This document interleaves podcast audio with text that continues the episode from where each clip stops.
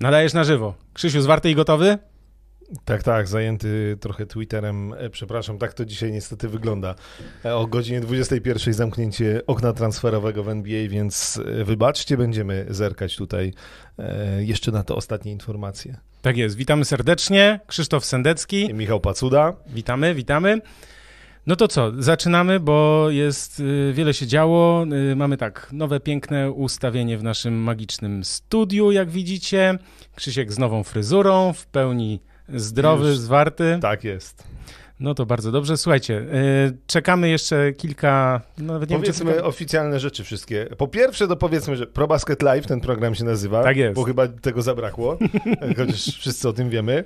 E, Łapki w górę i e, komentarze i polecenia, na to wszystko liczymy i czekamy, bo to nam daje zasięgi. Dzięki temu e, też do większej grupy odbiorców możemy dotrzeć, więc przede wszystkim o łapka w górę, w górę pamiętajcie. No i na naszym czacie cały czas możecie pisać, komentować. Dzisiaj pewnie głównie o transferach i o tym, co z nich wynika. No właśnie, zaraz przejdziemy do głównego tak zwanej watch bomby, czyli y, bomby transferowej od y, Adriana Wojnarowskiego, bo y, wiemy, że no największy transfer teraz obecnie w ty, dzisiaj to James Harden w końcu jednak jednak o tym będziemy myślę, że długo rozmawiać. W końcu y, trafił y, do Filadelfii. A Ben Simmons wreszcie będzie grał i będzie grał w Nowym Jorku na Brooklynie, w Brooklyn Nets. Tak jest. Ja już dodaję szybko tutaj na Twitterka, że jesteśmy i zapraszamy i też y, no, prowadzimy jak zawsze taką krótką rozgrzewkę. Słuchaj, może przyjrzymy czat, bo jest też dużo pytań. Za chwilę mm, będziemy omawiać te wszystkie rzeczy, które się e, wydarzyły. Czy ktoś jeszcze skusi się na Westbrooka? No właśnie, słuchajcie, bo jest 21.03 na moim magicznym e, zegarku. Jeszcze pewnie kilka rzeczy od Adriana Wojnarowskiego nam tutaj spłynie, no bo wiadomo, że jeśli zgłoszony zostanie transfer do NBA, to jest czas wschodni, tam jest trzecia po południu, czyli w Nowym Jorku trzecia po południu, u nas 21, różnica 6 godzin, a więc yy, odświeżasz? Tak, tak, odświeżam. Odświeżasz, no właśnie. Dennis Schroeder ym, Do Houston. Do Houston. No właśnie, ale też taki drugi e, dobry transfer to Kristaps Porzingis. Dallas Mavericks się jednak go pozbyli. To też jest ciekawe. I poszedł do Wizards i w Wizards chyba lekka przebudowa się szykuje. No to też ciekawe, żeby tak... Tak, e, e, Spencer Dinwiddie idzie w drugą stronę. To te transfery z ostatnich chwil, dosłownie już po tym wielkim, e, po tej wielkiej zamianie pomiędzy Brooklyn Nets a Filadelfią, więc tu cały czas śledzimy, co tu jeszcze się w ostatnich minutach okna transferowego wydarzy. Także o tym też będziemy wspominać. Tak jest. Zaczekajcie jeszcze z nami e, chwilkę. Czekamy też tutaj na e, osoby, które się do nas e, dołączą, no bo wiadomo, że na żywo teraz wszystko, no ale już jest ponad 200 osób, także myślę co, myślę, że możemy chyba zaczynać, kurczę, no, tyle się działo, tyle że Transfery, czekali. transfery, transfery. Tak, jeż- y, organizacyjnie najpierw przy, y, ob, obgadamy sobie transfery, żeby była jasność. Zaczniemy od tego oczywiście największego. Ja przypomnę, że na probasket.pl jest taki duży news transfer NBA na żywo. Ostatnie godziny okna transferowego, tam dzielni redaktorzy probasket.pl działają. Już jest, słuchaj, jest ponad 50 tysięcy odsłon od wczoraj tego newsa, także też y, zapraszam, żeby sprawdzić. I jeszcze jedna rzecz, która mnie interesuje, bo wiesz, jest jeszcze taka kwestia, żeby serwery nie padły, bo już jest tysiąc osób na probaskecie. Normalnie jest około 150-200, więc e, ja dałem cynk tam do naszego e, serwer, serwera, e, serwer Gaja, żeby nam tutaj podkręcił w razie czego. Już jest tysiąc osób, także dziękuję wszystkim, którzy z nami to e, śledzą. To co? James Harden? James Harden. Dobra, słuchajcie, największy transfer myślę, że tego okienka transferowego, czyli e, James Harden i Paul Millsap, to jak on taki dodatek W pakiecie. w pakiecie do Filadelfii. Natomiast e, Brooklyn Nets otrzymują Bena Simonsa, Seta Kerego i Andre Drummonda oraz dwa piki w pierwszej rundzie draftu. Historia jest taka, że James Harden, no mówiliśmy o tym, od kiedy mówiliśmy? Od nie wiem, od, od początku, od, od, zeszłego sezonu? Czy od... Znaczy, e, zależy, o, bo... O, trans... o, tym, że James Harden jest niezadowolony. E, aha, bo, bo, bo, jeszcze dłużej mówiliśmy o tym, że Ben Simmons e, zostanie wytransferowany w no końcu no tak. i to jest właściwie historia jeszcze od zeszłych playoffów z ubiegłego sezonu. O tym, że James Harden jest niezadowolony, no też trochę już Tak, mówimy. mówiliśmy i, i ja myślę, że trzeba się cofnąć do E, do tego, do początku sezonu, tak? Przypomnijmy. James Harden na początku miał ogromny problem z nowymi przepisami. Pamiętasz? E, sędziowie nie gwizdali fauli na nim, on próbował wymuszać przewinienia w swoim stylu i czasem rzeczywiście było, tak, było to tak, że ja miałem wrażenie, że te przepisy za chwilę zostaną zmodyfikowane, bo jednak uderzenia w rękę, gdzieś, gdzieś odepchnięcia i tak dalej, nawet to nie było odgwizdywane. Minęło kilka dni, tydzień, dwa i nagle tak wszystko się jakoś tam unormowało. Sędziowie też się chyba zreflektowali, że jednak tak nie mogą prowadzić tej e, ligi w, w, tym kierunku i James Harden zaczął w końcu e, wymuszać te przewinienia i, i stawał tak jak to kiedyś bardzo często na linii rzutów wolnych. Natomiast były takie sygnały, były takie znaki, że on no nie do końca podoba mu się to, co się dzieje na Brooklynie. Cała historia z Kyrim Irvingiem się do tego przyczyniła mocno, dlatego że można było przeczytać, znaczy można było odczytać między wierszami, że Harden jest niezadowolony z tej sytuacji, ponieważ, yy, jakby to powiedzieć wprost, przyszliśmy tutaj grać w kosza i zdobyć mistrzostwo. Harden z tej trójki, mówimy o Durancie i Irvingu, jako jedyny nie ma pierścienia mistrzowskiego i jemu najbardziej zależało na tym, żeby ten pierścień zdobyć. Pamiętamy, że jak przychodził z Houston, to on wymusił na Houston ten transfer tak naprawdę, ponieważ się y, troszkę zapuścił, mówiąc najogólniej. Y, ale to jest też taka, taki sygnał był, że no Harden potrafi robić różne rzeczy i troszkę mm, potrafił być czasami, jak to się ładnie mówi, sfochowany. I ten mecz, ostatni jego zresztą w barwach Brooklyn Nets, to jak to ładnie gdzieś usłyszałem u jednego z analityków ESPN, Y, mówię o meczu z Sacramento Kings, który Brooklyn Nets y, przegrali. 101 y, do 112. On grał 37 minut i zdobył zaledwie 4 punkty. On chyba 400 meczów ponad rozegrał ze zdobyczą co najmniej 10 punktów, natomiast tu miał co prawda 12 asyst i 7 zbiórek, ale 2 na 11 z gry, 0 na 5 za 3. No, yy, cała jego mowa ciała mówiła, że on nie chce być w tej drużynie. Można było też przeczytać, tak jak mówię, z tego języka ciała, czy z, z tego, co on mówił, czego, jak się ugryzł kilka razy w język na konferencjach, no, że on nie chce grać dalej w Brooklyn Nets, że nie podoba mu się ta sytuacja, nie podoba mu się rola, jaką odgrywa w zespole, bo nie do końca wie, mm, jak ma grać, czy pewne rzeczy mu też nie wychodzą, tak mówiąc najogólniej mu to wszystko się nie kleiło aż tak e, dobrze, no bo nie miał, nie wiem, tak jak Houston wokół siebie y, rzucających za trzy punkty. No i słuchajcie, mówiąc wprost, wymusił y, ten transfer. Podobno. Chociaż ostatnio no, też właśnie były takie plotki, że jakby nie chciał iść na otwartą wojnę z Brooklyn Nets, mm -hmm. tak jak w Houston Rockets. nie chciał, no właśnie tak otwarcie wymuszać tego transferu. Nie powiedział oficjalnie. Nie powiedział tego oficjalnie, bo bał się, e, no właśnie opinii publicznej, bał się, że znowu e, wszyscy e, będą Zwłaszcza go obrażać. Wyjdzie. Tak, w mediach społecznościowych, bał się opinii kibiców, bo już raz taką historię właśnie w Houston zrobił i przeżył i wszyscy to przeżyli, całą tą dramę z Jamesem Hardenem, więc teraz Siedział troszeczkę ciszej, natomiast no wszystko wskazywało na to, że James Harden znowu chce się ewakuować, tak jak było to poprzednio z Houston, tak samo teraz z Nowego Jorku, że mu się na Brooklynie nie podoba, że chciałby już spróbować gdzieś indziej. No i do tego w końcu doszło.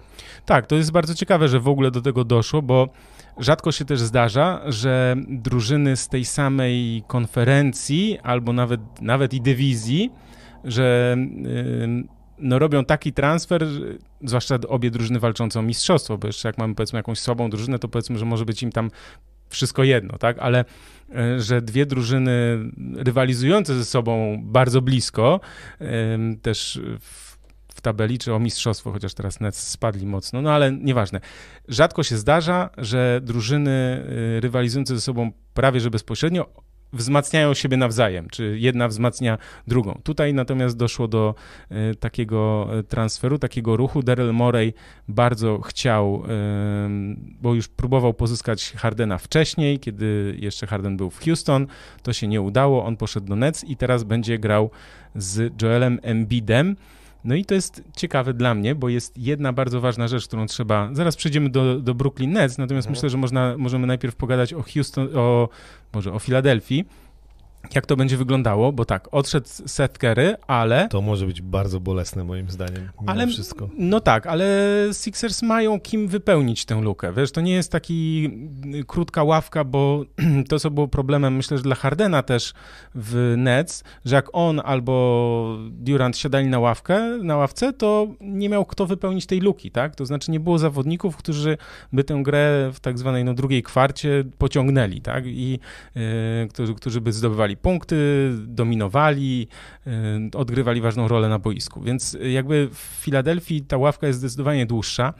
Jest przede wszystkim Joel Embiid, który rozgrywa no, najlepszy sezon w karierze chyba. Y, teraz się mówi, że Joel Embiid jest w ogóle w życiowej formie najlepszej y, od, od początku swojej kariery ale dla Jamesa Hardena to będzie też nowy rozdział w swojej karierze, dlatego że on nigdy nie grał z takim zawodnikiem środkowym, który też gra mm, też zdobywa dużo punktów, też gra, potrafi grać i, i rzucać z dystansu i, i grać na tym pod koszem, w sensie tam pozycja e, na low postie, jak to się ładnie mówi, czyli izolację też dla, dla Embida. I z jednej strony to będzie nowość dla Hardena, a z drugiej strony no też idealna sytuacja dla ich, dla obu tych graczy, bo ustawiasz trzech na obwodzie, oni grają pick and rolla. Jak jest pomoc, to jak, albo pomoc albo podwojenie, to Harden może odegrać do Embida, który może ściąć pod kosz, ale może też wyjść na dystans, w sensie, bo on rzuca i trafia też z dystansu, więc y, to jest y, no myślę, że dobry transfer dla Filadelfii, która się w końcu pozbyła Bena Simonsa, bo Ben Simons, pamiętajmy, że oni oczekiwali za niego bardzo dużo.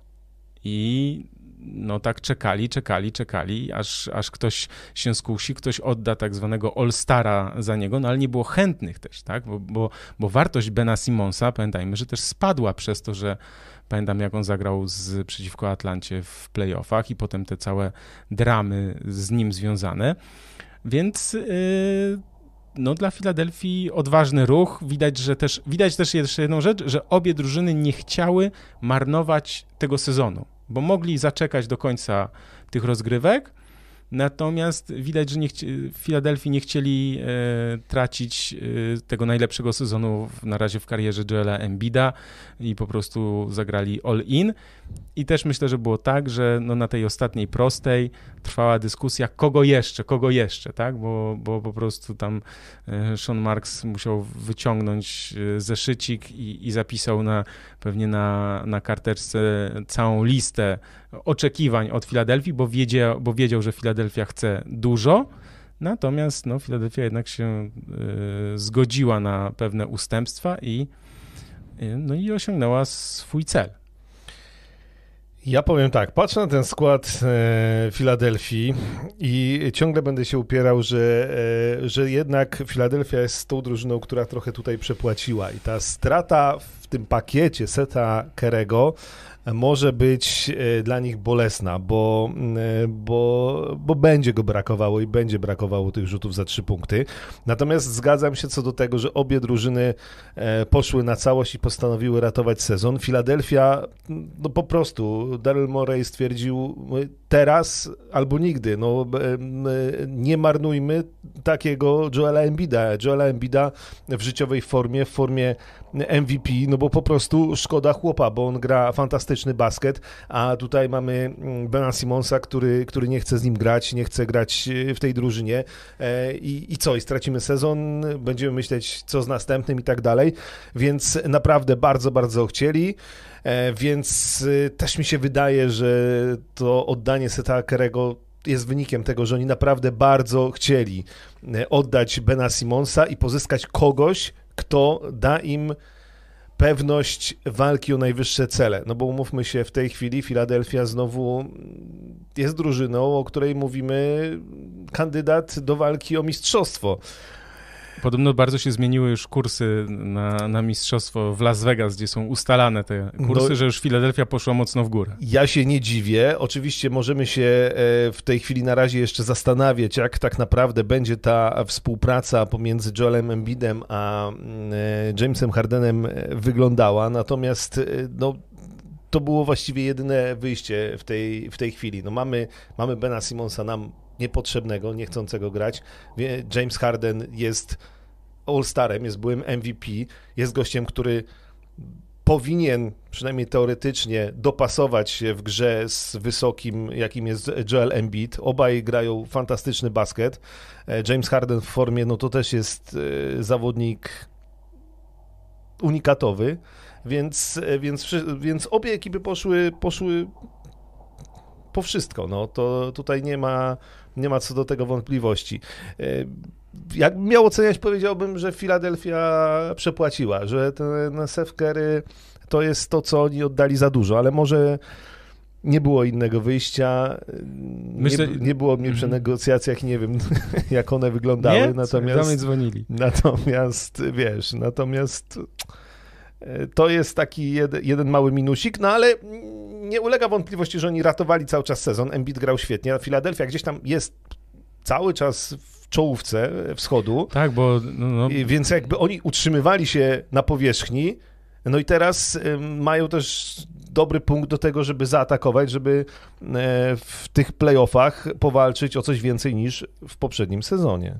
Tak jest. No, jak spojrzymy też na tabelę, słuchajcie, jak spojrzymy na tabelę na wschodzie, to tam Miami Heat na pierwszym miejscu, ale patrząc na liczbę y, przegranych, to Miami Heat mają 20, ale tak, Milwaukee Bucks i Chicago i Cleveland po 21, Philadelphia 22, tam jest naprawdę pięć drużyn, jeszcze Brooklyn Nets przecież są, którzy zaraz wrócą gdzieś tam pewnie do tej czołówki. Ten wschód nam się zrobił ultra mocny, bo o ile na zachodzie możemy mówić, że Phoenix Suns i Golden State Warriors zdecydowanie tam między nimi dzisiaj by się to wszystko teoretycznie rozegrało i Memphis Grizzlies i Utah Jazz jako trzecia i czwarta ekipa, ale potem to Dallas, Denver z problemami, to, to wcale nie jest, y, nie jest aż taka silna, mm, myślę, ta konferencja, chociaż kurczę, tak spojrzeć teraz tak obiektywnie, jak to się tak troszkę nam ukształtowało, czy w, gdzieś ułożyło po, ty, po, tych, po, po tych 50 już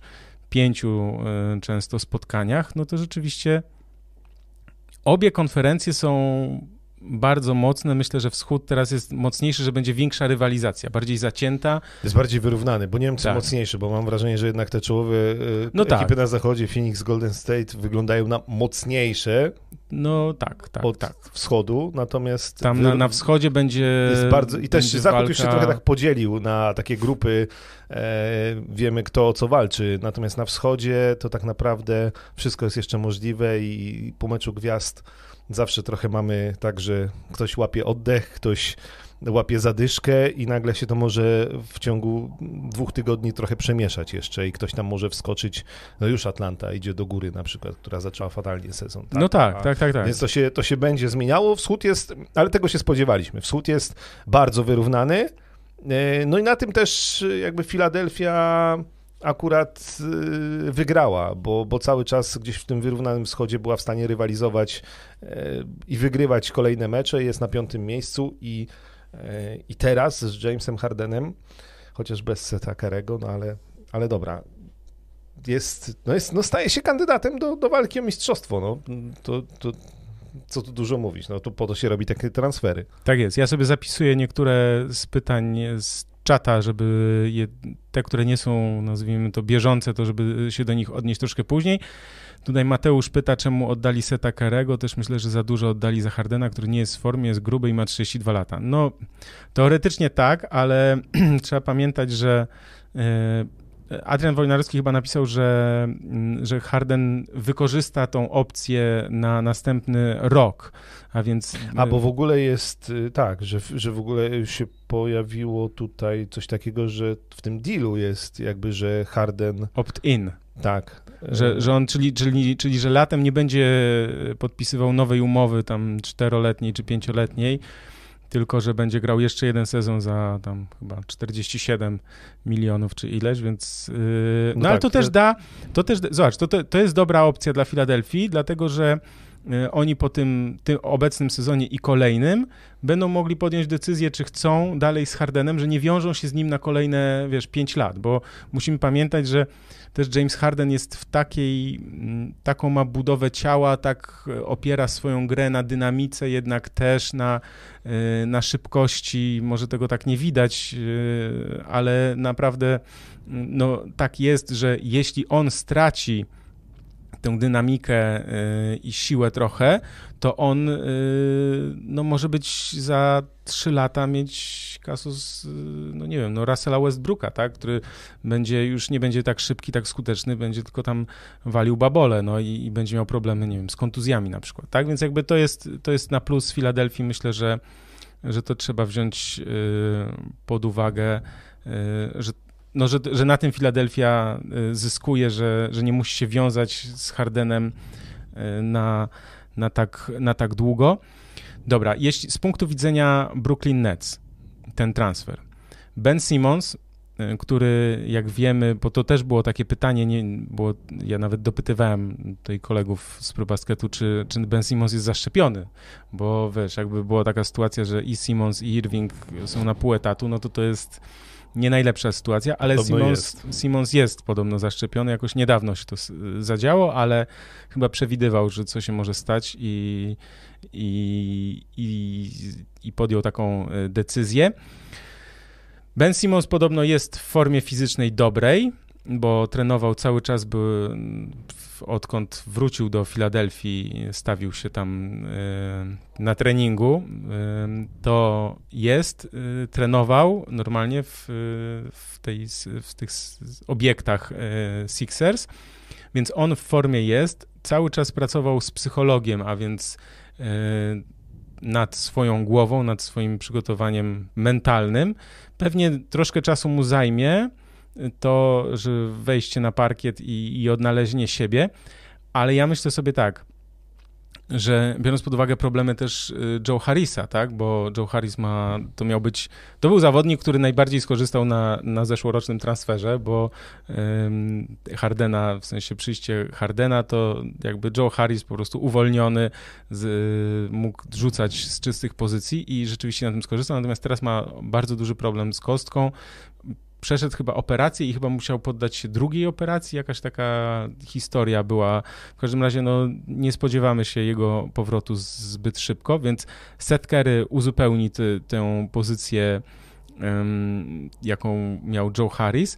Natomiast Ben Simmons jest bardzo dobrym uzupełnieniem dla Duranta i Irvinga, ponieważ teraz mamy nie trzech gości nastawionych na atak, ale mamy dwóch zawodników bardzo dobrze grających w ataku, znakomitych, oraz Bena Simonsa, który tak, może rozgrywać, to jest pewne.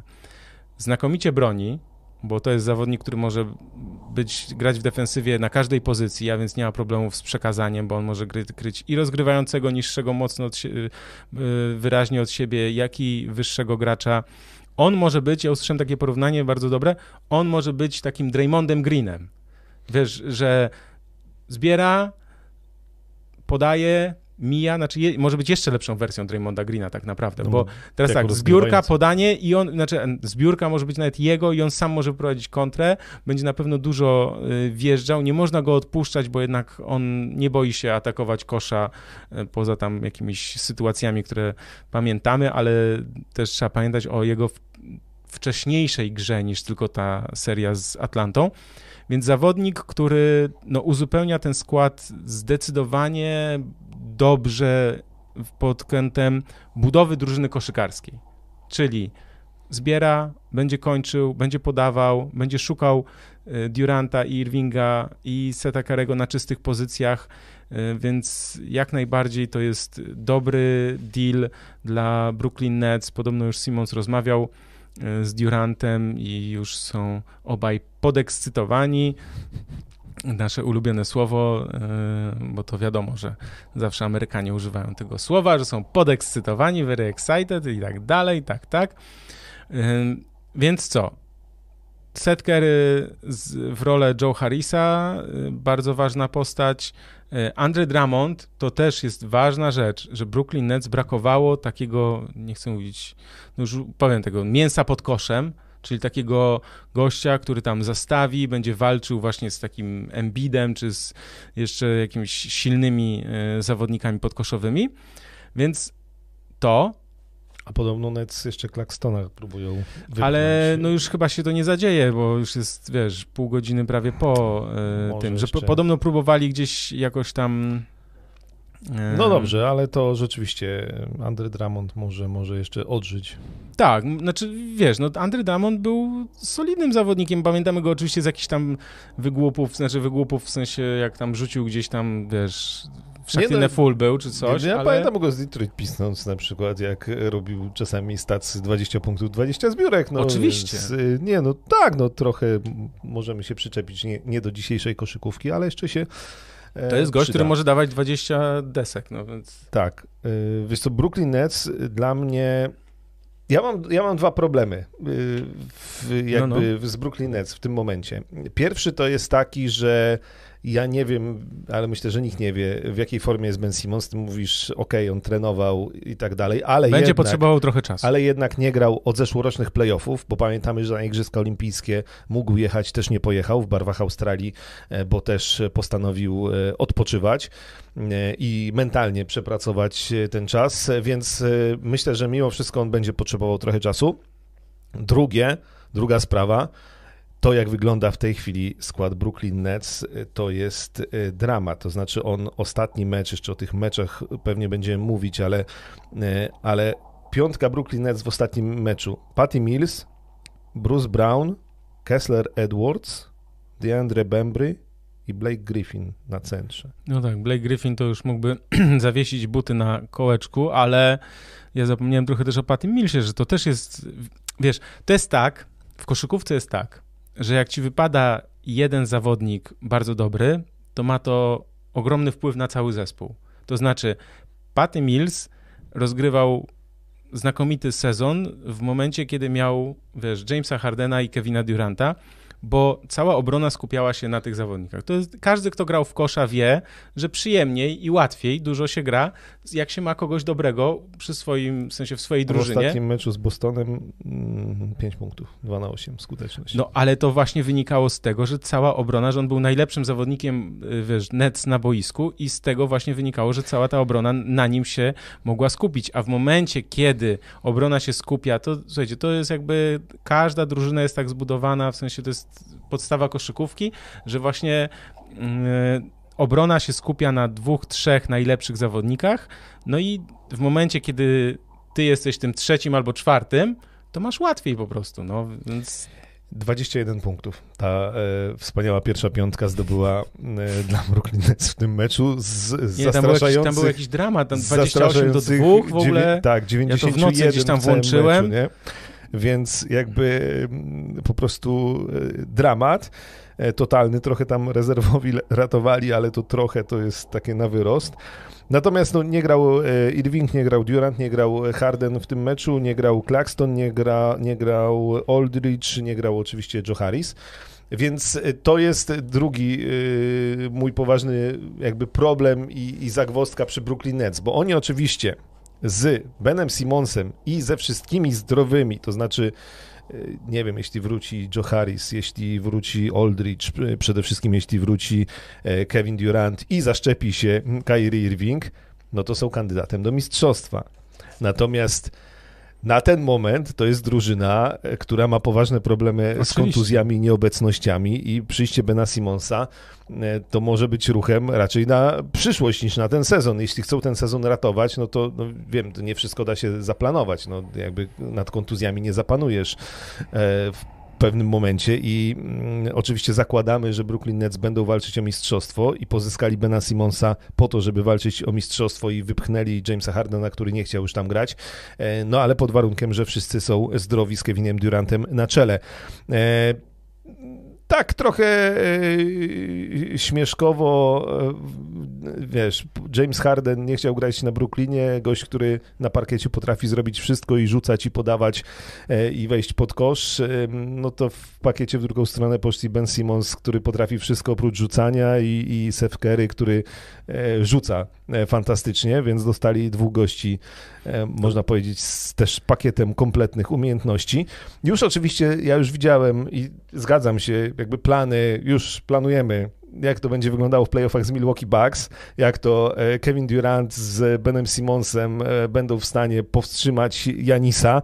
To jest oczywiście możliwe, e, bo, bo obaj są fenomenalnymi obrońcami i, i rzeczywiście trochę no Ben Simons też, też po bronionej stronie parkietu na pewno dużo pomoże, jeśli będzie w formie, w takiej formie jak był chociażby w poprzednim sezonie zasadniczym. E, natomiast tu jest warunek bardzo ważny. Brooklyn Nets muszą się wyleczyć, muszą wrócić przynajmniej częściowo do gry. Najlepiej jakby Kyrie Irving się zaszczepił i mógł grać w meczach u siebie. Ale jest podobno, bo nie wiem, nie dotarłem jeszcze do tej informacji, że dzisiaj chyba miało być ogłoszone zmiana obostrzeń czy restrykcji w stanie Nowy Jork, więc może w ogóle dojść do takiej sytuacji, że Kyrie Irving nawet nie zaszczepiony będzie mógł grać. To jest też. No to by była dobra informacja dla Brooklyn Nets, bo oni w najmocniejszym składzie, czyli Kyrie Irving, Ben Simmons, Seth Curry, Kevin Durant, Andre Drummond może być pod koszem, ok. To jest naprawdę skład na mistrzostwo NBA. Na majstra. No. Oni jeszcze mm, w tym pakiecie dostali dwa piki w drafcie i to są piki pierwszorundowe, no ale to już jest jakby gdzieś tam na przyszłość. Na ten sezon Czekam na formę Bena Simonsa, czekam na ozdrowienie wszystkich po kolei na Brooklynie i rzeczywiście to może być ekipa, e, która mm, w playoffach może być nie do ogrania, a, a mecze z Milwaukee Bucks mogą być naprawdę, naprawdę epickie, ale to jeszcze się musi trochę rzeczy e, wydarzyć, więc... Tak, y, jeszcze powiedzmy, witamy wszystkich, którzy do nas dołączają, bo widzę tutaj wzrosty oglądalności. Y, zachęcam, y, ponieważ no, pierwsze pół godziny poświęciliśmy Brooklyn Nets, więc myślę, że można sobie też w razie czego troszkę cofnąć i, i zacząć nas słuchać, bo myślę, że sporo ciekawych rzeczy zostało y, powiedzianych. Jeszcze odnośnie Brooklyn Nets, to wiesz, oni, na, oni próbowali najpierw wypchnąć Irvinga w ogóle, tylko że no, chętnych nie było, bo y, w ogóle z, z Hardenem i z Irvingiem jest taki problem, że to są bo my tak mówimy, no Irving, no wiadomo, problemy z nim i tak dalej. Natomiast Harden też jest ciężki bo y, było takie pytanie i Stephen A. Smith, który wiadomo, że wygaduje mnóstwo głupot, ale czasem między gdzieś tam wierszami potrafi powiedzieć coś rozsądnego i racjonalnego, to on zadał takie pytanie, słuchaj, ja mogę tobie je zadać, kogo byś wolał w drużynie. Więc tak, Kyrie Irving, który potrafi się zagubić, nie odpisywać na wiadomości, potrafi wziąć wolne i odnaleźć się na jakiejś imprezie rodzinnej, wiesz, y, świetnie się bawiąc i opowiadający o tym, że musiał, po prostu potrzebował paru dni przerwy. To jest, wiesz, cały Kyrie Irving i te jego mądrości, które naprawdę, y, uwierzcie mi, jemu nie chodzi o walkę z, ze szczepionkami, tylko on sam do końca nie wie, o czym mówi i sam do końca nie wie, o co mu chodzi, bo ja słuchałem jego wywodów i to nie jest tak, że on, on walczy o prawo, ale nie wie do końca do czego i on by tak trochę chciał coś pokazać, ale nie do końca wie co. Więc to jest Kyrie Irving. Natomiast James Harden też się lubi zagubić. On, jak mu coś nie idzie, to po pierwsze strzela fochy. Pamiętamy, jak się zachowywał w Houston, kiedy, słuchajcie, ja pamiętam takie zdjęcie sprzed bańki, była taka, było takie zdjęcie Jamesa Hardena, który ćwiczył sobie latem w Los Angeles, no bo wiadomo, że tam połowa graczy ma pewnie domy w Los Angeles y, i tam lato spędza. To James Harden był, słuchaj, szczupaczek, po prostu chudy jak, jak Kevin Durant, nie? Po Mhm. czym y, tam w bańce im nie wyszło, wiadomo, pamiętamy. No i on nagle się stawia na, na, na, wiesz, na obóz przygotowawczy, czy gdzieś tam przyjeżdża i wiesz, doktor z nadwagą. No w sensie było takie, jak ktoś pamięta, komiczny odcinek cykliczny, to polecam, Man Materna i tam był doktor z nadwagą, jeśli ja dobrze teraz pamiętam. No i, a on ma taką budowę ciała, że no potrafi przytyć, widać, że, że umie, no, że nie ma z tym problemu. I wiesz, i Harden też lubi, przecież były te akcje, będę, że on w barze ze stripteasem go gdzieś tam zdjęcia. Teraz była taka w ogóle y, sytuacja, że on potrafił się ostatnio spóźniać na treningi, ale on się na mecz potrafił Tutaj spóźnić. Były komentarze, że bary go-go w Nowym Jorku ucierpią. No, no tak, no to, to wiadomo, to oczywiście, no więc jakby e, tak, tak, ale wiesz, ale podobno była taka akcja, że oni chyba grali gdzieś w Denver czy gdzieś i on, i on się gdzieś zagubił, spóźnił się na mecz, on, jest plotka taka, że on się urwał w ogóle, wiesz, w Las Vegas zabalował, no i wiesz, no e, ja rozumiem, że można korzystać z życia i te setki milionów, które się zarobiło, e, warto też, nie wiem, na swoje przyjemności jakieś, jak ktoś tak chce spędzać czas, to ok, ale wiesz, to też pokazuje, że z tym profesjonalizmem i, i z takim podejściem, że jak coś jemu nie pasuje, no to jak to mawiał mój trener, muchy w nosie. Wiesz, no więc tak tylko chciałem tutaj taką e, wrzutkę. Natomiast jakoś mimo wszystko z punktu widzenia takiego już zwykłego kibica, jakoś ciągle Kairiego Irvinga bardziej lubię i jakiś taki sentyment. Może on też dlatego ma e, Znakomity e, koszykarz. grupę Znakomity. e, kibiców, że jego mimo wszystko da się lubić, natomiast jakoś na przykład Jamesa Hardena ja, ja nie mogę. Znaczy, doceniam jego umiejętności, ale tak jakbyś mnie wiesz, zapytał na zasadzie lubię, nie lubię, nie i w ogóle wiesz nie, nie, nie przekonuje mnie jakoś tak. Nie, nie, nie byłbym kibicem, nie jestem kibicem Jamesa Hardena, a więc to jest takie bardzo wiesz, osobiste, O, no, odczucie, rozumiem. odczucie. Ja na przykład natomiast- kibicowałem trochę tak w duchu, w sensie tak troszeczkę Houston, mi się podobało, jak oni walczyli wtedy z Golden State, byli o krok wtedy od zwycięstwa i tak dalej. Ja lubię, ja lubię kiedy, wiesz, kiedy ktoś... ym, kiedy ktoś ucisza publiczność. To jest zawsze mi się jakoś tak przyjemnie ogląda, kiedy wiesz, kto- ktoś ma e, kochones ze stali po prostu i potrafi trafiać takie rzuty, że to jest nie, niesamowite. Słuchaj, Mateusz prosił o przerwę, 40 sekund. Mateusz, teraz jest przerwa dla ciebie, bo jest przerwa na reklamę. Ja chciałem tylko zareklamować, że na e, Ale probaskecie... e, powiedzmy po co, bo e, idzie sobie Mateusz polać.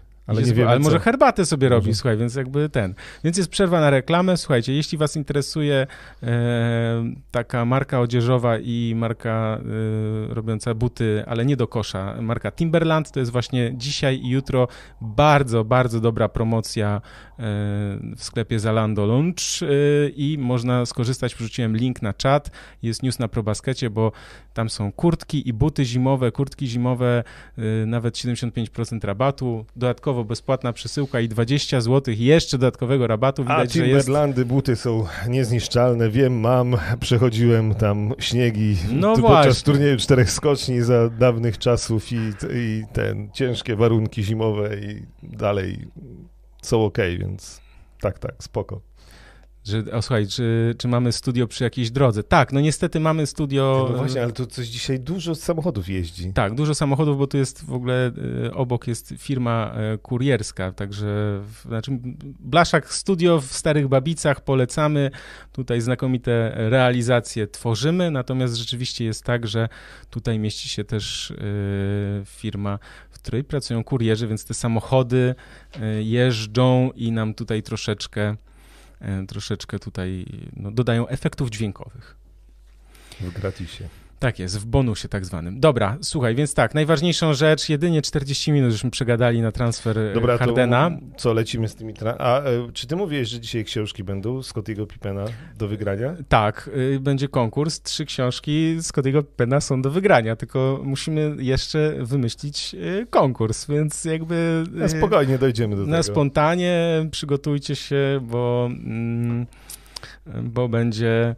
ym, bo będzie taki Będzie konkurs. konkurs. Lecimy z transferami od początku? Od początku, ale co, że w Czy sensie... od końca?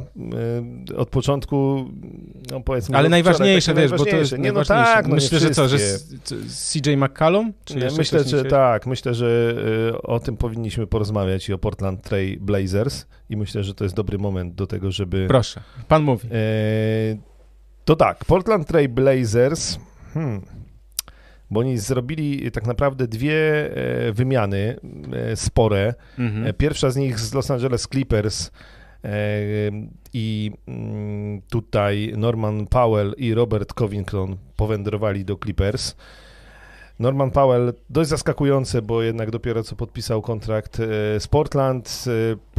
Covington a za, ni, za nich Eric Bledsoe, Justice Winslow, Keon Johnson i jakaś tam ta w I oni w tym składzie, bo jeszcze CJ McCallum odszedł, to zaraz powiesz, i oni w tym składzie tak zwanym G-ligowym z Anferni e, Simonsem, Aha. tak, bo, musiałem Ben Simmons i Anferni Simons, e, wygrali z Los Angeles Lakers. No to Ale już- to, już o jest- Lakers to już jest dramat. Tak, y, tak. Los Angeles Lakers, tak, bo drugi, y, druga wymiana, czyli oddanie CJ McColluma e, do Pelicans, e, także Larry Nance i Tony Snell w pakiecie poszli. Przyszedł Josh Hart, przyszedł e, Alexander Walker i Tomasz Satorański. Och, mój I, ulubiony. I tak, więc generalnie, tak żeby przetłumaczyć te transfery Portland Trail Blazers i oddanie przede wszystkim CJ McColluma, ale także Normana Powella, także Roberta Covingtona, to jest to, że Portland przebudowują się, co wiele razy y, zapowiadaliśmy, natomiast Tak. przebudowują się, mają zamiar przebudowywać się ciągle wokół Damiana Lillarda. Ja nie byłem pewien, czy to się stanie do dziś, w tym sensie, że jeszcze uważam, że było prawdopodobieństwo, że oni dokonają w ogóle jeszcze rewolucji, oddając Lillarda, ale tak się nie stało, czyli no trochę jakby sprawdziły się nasze przewidywania, że Portland wcisną guzik przebudowa. przebudowa, ale e, jeszcze cały czas ta miłość Lillarda do Portland i Portland do Lillarda jest. E, Pożegnał bardzo ładnie Damian Lillard e, CJ McColluma, swojego wielkiego przyjaciela. Natomiast e, rzeczywiście chcą jeszcze jakby pokazać Lillardowi, że, że coś robią, że to oczywiście to, co na razie zrobili, to jeszcze nic, no bo oni muszą teraz pozyskać jakichś poważnych graczy, bo na razie to pozyskali średnio poważnych. A ja tylko powiem, że do Portland ciężko jest przekonać wolnego agenta z czołówki. To prawda. Natomiast y, też z czym łączy się to zwycięstwo ostatnie z Los Angeles Lakers. Bo trochę jest tak, że Lillard do końca sezonu nie zagra, więc generalnie po rozdaniu całego składu, po oddaniu go do Clippers i do Pelicans, no to wszyscy założyli, dobra, to Portland tankują. No to weź to teraz powiedz właśnie Anfrienemu Simonsowi, żeby on tankował. No nie, Simons sobie wziął y, i rozwalił Lakers. Y, I to, co się dzieje w Lakers, to jest katastrofa, ale do tego dojdziemy, bo tu się pojawiają informacje, że jednak żadnego dealu nie będzie i Russell Westbrook zostaje w Los Angeles Lakers i być może to jest najważniejsza informacja dzisiejszego e, dnia, bo 21 już minęła i, i wszystko wskazuje na to, że e, gramy dalej z Rasem. Raz już chowany na ławce rezerwowych, w czwartych kwartach zazwyczaj nie wychodzi. Ostatnio e, hitem było to, jak podszedł do Antonego Davisa i LeBrona Jamesa ich pocieszać i powiedział, że Maria. no chciał ich pocieszyć, bo przegrali, chciał im pomóc, ale nie mógł, bo siedział na ławce, a to już nie jego decyzja, że on siedział na ławce zamiast być na parkiecie im pomóc. E, ale dobra, bo znowu lecimy w kierunku Lakers. A, To już nie. Nie, ale to jeszcze, jeszcze o Lakers dzisiaj chwilę powiemy. Natomiast Natomiast dzieje się jednak to, co mi się nieśmiało wydawało, że jest możliwe, czyli chyba jednak e, Portland Trail Blazers spróbują zmieścić obok siebie w tym nowym Portland Mhm. e, Simonsa i Lillarda. Simons po tym sezonie pewnie dostanie ofertę kontraktu, sporego kontraktu e, i mm, no i wszystko na to wskazuje, że on w tej drużynie zostanie, że będzie trochę tak jak był Lillard i CJ McCollum, tak będzie e, teraz z młodym Simonsem. Kogo zbudują dookoła, no to jeszcze do końca nie wiem, bo to na pewno nie są te nazwiska, e, które do tej pory przyszły, bo wiesz, no nie wiem, Josh Hart jest e, spoko obrońcą. Kto, no nie, no chciałem jeszcze kogoś wymienić tutaj tak no Alexander Walker ma zadatki na powiedzmy dobrego rzucającego, no ale to, to nie są nazwiska, e, z którymi zdobywasz mistrzostwo NBA. Nie, no to, są, bardziej... to nie są zawodnicy, z którymi w ogóle wchodzisz do playoffów. Tak, no więc, no więc opcja przebudowa się rozpoczęła tak naprawdę w Portland Blazers. Najważniejsze i dla tej drużyny, i dla Lillarda jest to, że, że, że on zostaje. Nie wiemy też, co się wydarzy latem, tak? Musimy też to wziąć pod uwagę, no bo po co komuś y, kontuzjowany Lillard, tak? W tym sensie, że okej, okay, on tam chyba, chyba była taka opcja, że on by mógł jeszcze wrócić w tym sezonie, gdzieś tam w marcu czy coś, ale zakładamy, że Portland powiedzą mu, żeby przygotował się do następnego, natomiast co wydarzy się w dniu draftu albo potem, no to też jest niewiadoma, tak? No bo słuchajcie, wszystko się może zdarzyć. Kilka dni temu Steve Nash mówił, że rozmawiał z Jamesem Hardenem i, i stwierdził, że James Harden chce zostać, więc jakby tutaj trzeba wziąć pod uwagę wszystkie te czynniki dookoła, a nie tylko to, co ktoś mówi. Ja tylko jeszcze powiem jedną rzecz, bo Crazy Stats, czyli nasz yy, przyjaciel z Wrocławia, prowadzący ten profil na Facebooku i na, i na e, Twitterze polecam e, NBA Crazy Stats i, i słuchaj, podał taką y, informację. Kevin Durant, James Harden i Kyrie Irving rozegrali razem zarówno w sezonie zasadniczym, jak i w playoffach 364 minuty. No i to jest ten jak na główny powód, ponad rok to, to nie wypaliło. Tak jest. E, natomiast ja tylko przypomnę, że bo trochę jednak CJ McColluma szkoda, mimo, wszystko, Oczywiście. szczególnie no. kibicom Portland, natomiast y, twarde fakty są takie, że pięć razy pierwsza runda, dwa razy druga runda, raz finał konferencji, y, nadzieje były spore y, za każdym razem, szczególnie wśród fanów Portland. Nigdy tak naprawdę to się do końca nie udało. CJ McCollum powędrował do Pelicans. No, CJ McCollum, który w ataku był naprawdę cały czas bardzo, bardzo dobry, to w okolicach 20 punktów, 40% za 3 punkty to, to jest jego norma, natomiast obrońcą jest mizernym, a przez najbliższe 3 lata jeszcze ma kontrakt, y, gdzie każdego roku zarobi po ponad 30 milionów, więc tutaj innego to jest, nie ma. To jest ból, natomiast trzeba wziąć pod uwagę jedną rzecz, że Pelicans owszem, oczywiście czekają na powrót Zajona, to wiadomo, natomiast zaczęli sezon od 1-12 chyba, to był jakiś taki, mhm. wiesz, dramat w czterech aktach. Natomiast już wskoczyli na dziesiątą pozycję. Tam Brandon Ingram rozgrywa po prostu rewelacyjny e, sezon. To trzeba wziąć pod uwagę. I oni teraz mają bilans 22-32. Są w play-inach. I wiesz, słuchaj, McCallum, co ma dać CJ McCallum tej, tej drużynie?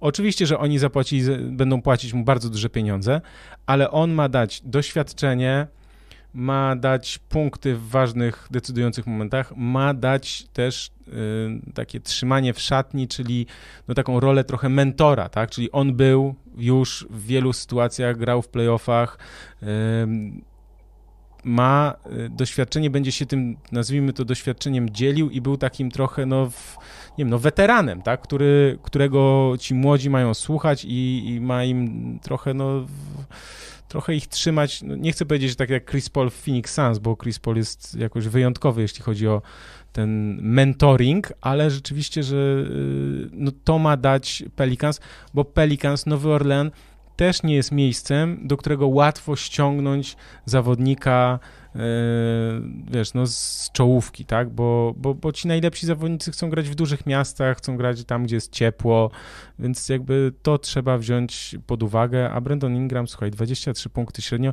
tam Valanciunas też gra bardzo dobrze. Jeden skład Pelicans wygląda nieźle, oczywiście wyglądałby e, bardzo dobrze, gdyby Zion był zdrowy i grał na swoim najwyższym poziomie, e, natomiast to pozyskanie CJ McColluma, no jest takim znakiem, że oni chcą jeszcze w tym sezonie powalczyć, może nawet o playoffy. Ten dół e, ligowej tabeli na zachodzie jest taki dosyć e, mizerny. Tam, tak jak mówimy, że górna część tabeli na zachodzie jest bardzo mocna, Phoenix, Golden State, Utah i tak dalej, Memphis.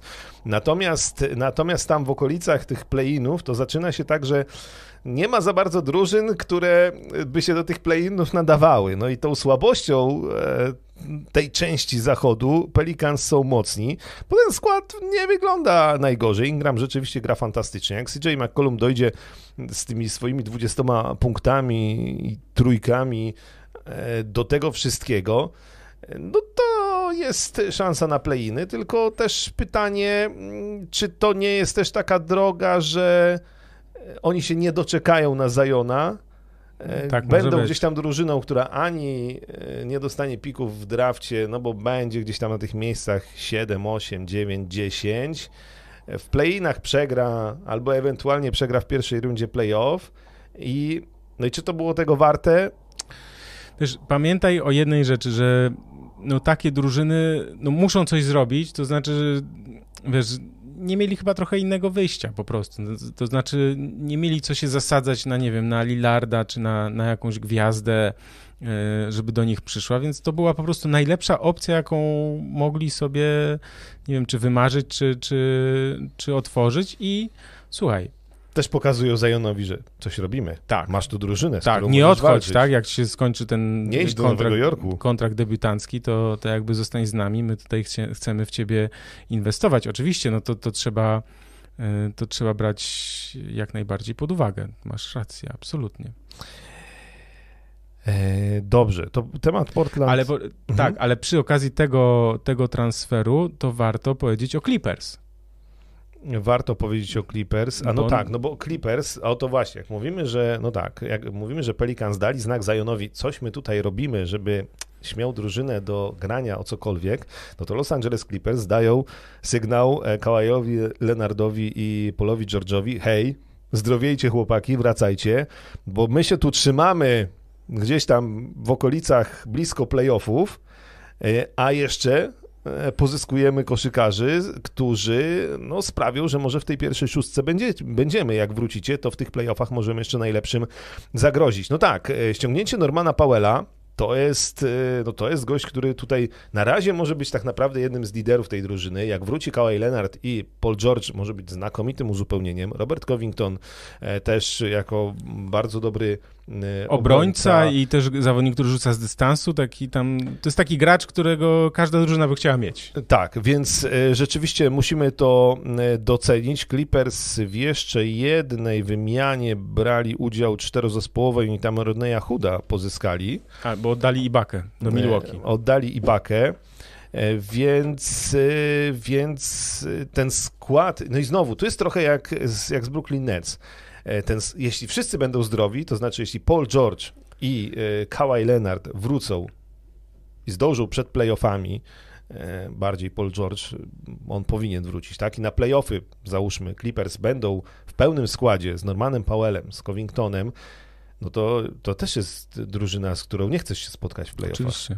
Nawet ale, jeśli ale, będą z szóstego miejsca startować. Tak, oczywiście pamiętajmy, że teoretycznie Kawhi Leonard nie, mówi się, że nie wróci w tym sezonie, Natomiast y, słuchaj, wszystko jest możliwe. Już on miał tę operację kolana chyba w lipcu, y, więc jakby może się też wydarzyć, chociaż no dobra, mając, mając doświadczenie jego E, jego historii z kontuzjami, jego w, nazwijmy to uważności czy wrażliwości na, na urazy, to może jednak się nie będzie spieszył.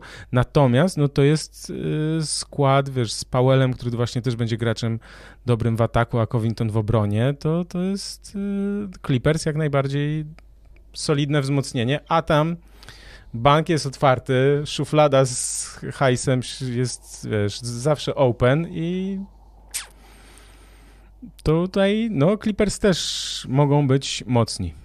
Tak, e, Norman Powell i Robert Covington już mają pierwszy mecz za sobą, przegrany wysoko z Grizzlies, no ale e, no, na razie, na razie to, to się będzie zdarzało. Powell 16 punktów, e, Covington 14 punktów, 6 zbiórek. Zawsze po transferach musimy dawać czas tak, na ochłonięcie. Na słabej od... skuteczności mhm. obaj, natomiast ja szanuję Reggie'ego Jacksona za to, co w Clippers robi, jak ciągnie tę drużynę e, do playoffów być może nawet, więc, więc to szanujemy. Jeśli mówiliśmy tutaj o Clippers to i tej wymianie z Ibaką, to wspomnijmy chwilę o Milwaukee Bucks. Oni mm. nie byli zbyt aktywni na rynku, natomiast zrobili, no właśnie zamie zamieszali się w tą czterodrużynową wymianę z Sacramento, Detroit Pistons, swoją drogą Jeremy Grant zostaje w Detroit jednak, a o nim się od samego początku mówiło, kto go to nie weźmie Jeremiego Granta i on zostaje w tym Detroit. E, wymiana Sacramento, Milwaukee, Detroit i właśnie Los Angeles Clippers. E, Milwaukee Bucks przygarnęli z Clippers e, Ibakę. I to jest taki niepozorny ruch, bo Ibaka ma 100 lat i oczywiście mm, już najlepsze czasy za sobą. Natomiast pod nieobecność Bruka Lopeza, to myślę, że Ibaka jest gościem, który y, da odetchnąć Bobiemu Portisowi. Tak, i, widać, że oni potrzebowali tak, tego właśnie i myślę, gracza że się pod sprawdzi, bo on ma doświadczenie ogromne. Jak wejdzie, dostanie tych trochę minut, to myślę, że on te minuty odpowiednio wykorzysta pod obiema tablicami.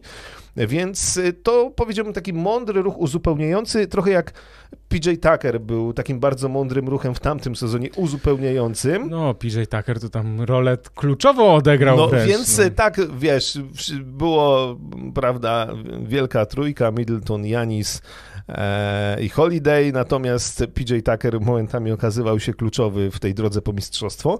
No to tutaj też taki mądry, może niezbyt głośny, e, niezbyt widoczny ruch, ale, ale uzupełniająco super. Milwaukee, szczególnie, że Milwaukee chyba złapali już rytm hmm. mistrzowski. Ojej, za, za ojej, chwilę, za chwilę, za chwilę będą na pierwszym miejscu na wschodzie, bo już są na drugim, ale chyba nawet z takim samym już bilansem jak Miami, więc... Ja tylko chciałem powiedzieć, y, że tak jak przed poprzednim sezonem, tak jak i przed tym, ja podtrzymuję swoje zdanie. Jeśli chodzi o. Milwaukee Bucks. Mistrzem, tak. Będą mistrzami. Oczywiście ja to mówię tak trochę, wiecie, z przymrużeniem oka, bo mm, wszystko się może wydarzyć, natomiast to, co robi Janis, jest niewiarygodne. To, jak się rozwinęła jego gra jeszcze bardziej, jeszcze bardziej, cały czas się rozwija to naprawdę i to doświadczenie, ta pewność siebie już, no. I to, I to jeszcze wracając do tego meczu, y, bo Lakers przegrali oczywiście z Milwaukee Bucks i to tam sromotnie, wiadomo. Janis 44 punkty. 44 punkty i tam chyba ile? 17 na... Zaraz wam powiem, jak to... Żadnej straty. 14 zbiórek, ale jedna, Tak, ale jedna rzecz, na którą e, uwagę zwróciła Candice Parker i to jest też ważne, 17 na 20 z gry. Ale on, słuchaj, trafił dwie trójki. I bardzo ważna rzecz też, żeby rozumieć grę Janisa, jak ona się rozwinęła, jaka jest mądra, że on się nie podpalił. To znaczy, on we wcześniejszych, powiedzmy w zeszłym roku, jak trafił dwie trójki, to stare jeszcze cztery szły, nie? No i kończył na przykład 2 na 6. Zdarzało się. A teraz on, okej, okay, zapalił dwie truje, truje, dwie truje wpadły, natomiast też wykorzystywał swoje atuty. 14 zbiórek, 8 asyst jeszcze do tego. Co, tak, dobre też porównanie mi gdzieś wpadło i tak w sumie się, z, bo mieliśmy też w tym meczu jakby porównanie Janisa z Antonem Davisem. O jest. I, i teraz, teraz popatrz, bo o Antonym Davisie od początku, odkąd przyszedł do NBA już wcześniej mówiło się to, że to jest, y, wiesz, jednorożec, wyjątkowy gracz. Teraz no, no, no, staje naprzeciw Janisa i, i, i w ogóle, wiesz, no, no okej, okay, Davis jest solidnym, gdzieś tam podkoszowym zawodnikiem na pozycji 4-5. Natomiast Janis, Janis jest, jest MVP, Janis jest jednym z najlepszych gości w lidze. Janis tworzy swoją historię, jest liderem mistrzowskiej ekipy e, i w ogóle nie ma, nie ma porównania w tym momencie. Więc to też e, jest ciekawe, jak to się, jak to się zmieniło i zmieniało przez lata, tak? Bo, bo nawet jak Anthony Davis grał słabiej, nawet jak grał jeszcze wcześniej, zanim przyszedł do Lakers e, i nie walczył o mistrzostwo, to jednak cały czas miał też taką łatkę gościa wyjątkowego. No tak, tak, z potencjałem, że, że marnowany jest tak. wiesz, no Pelicans. I, i, tak, teraz, tak, no. I teraz staje naprzeciw Janisa i, i masz ściany, nie? Nie, no to, to jakby poziom zaangażowania, też bycia w formie takiej, wiesz, fizycznej i widać, że psychicznej, tak? Bo tam były takie sytuacje, że no zresztą w każdym meczu Davis, no, niby mówiło się o tym, że ma wrócić po tej kontuzji wiesz, ze świeżą głową i chęcią do gry, natomiast no to, to, to nie, no nie, nie.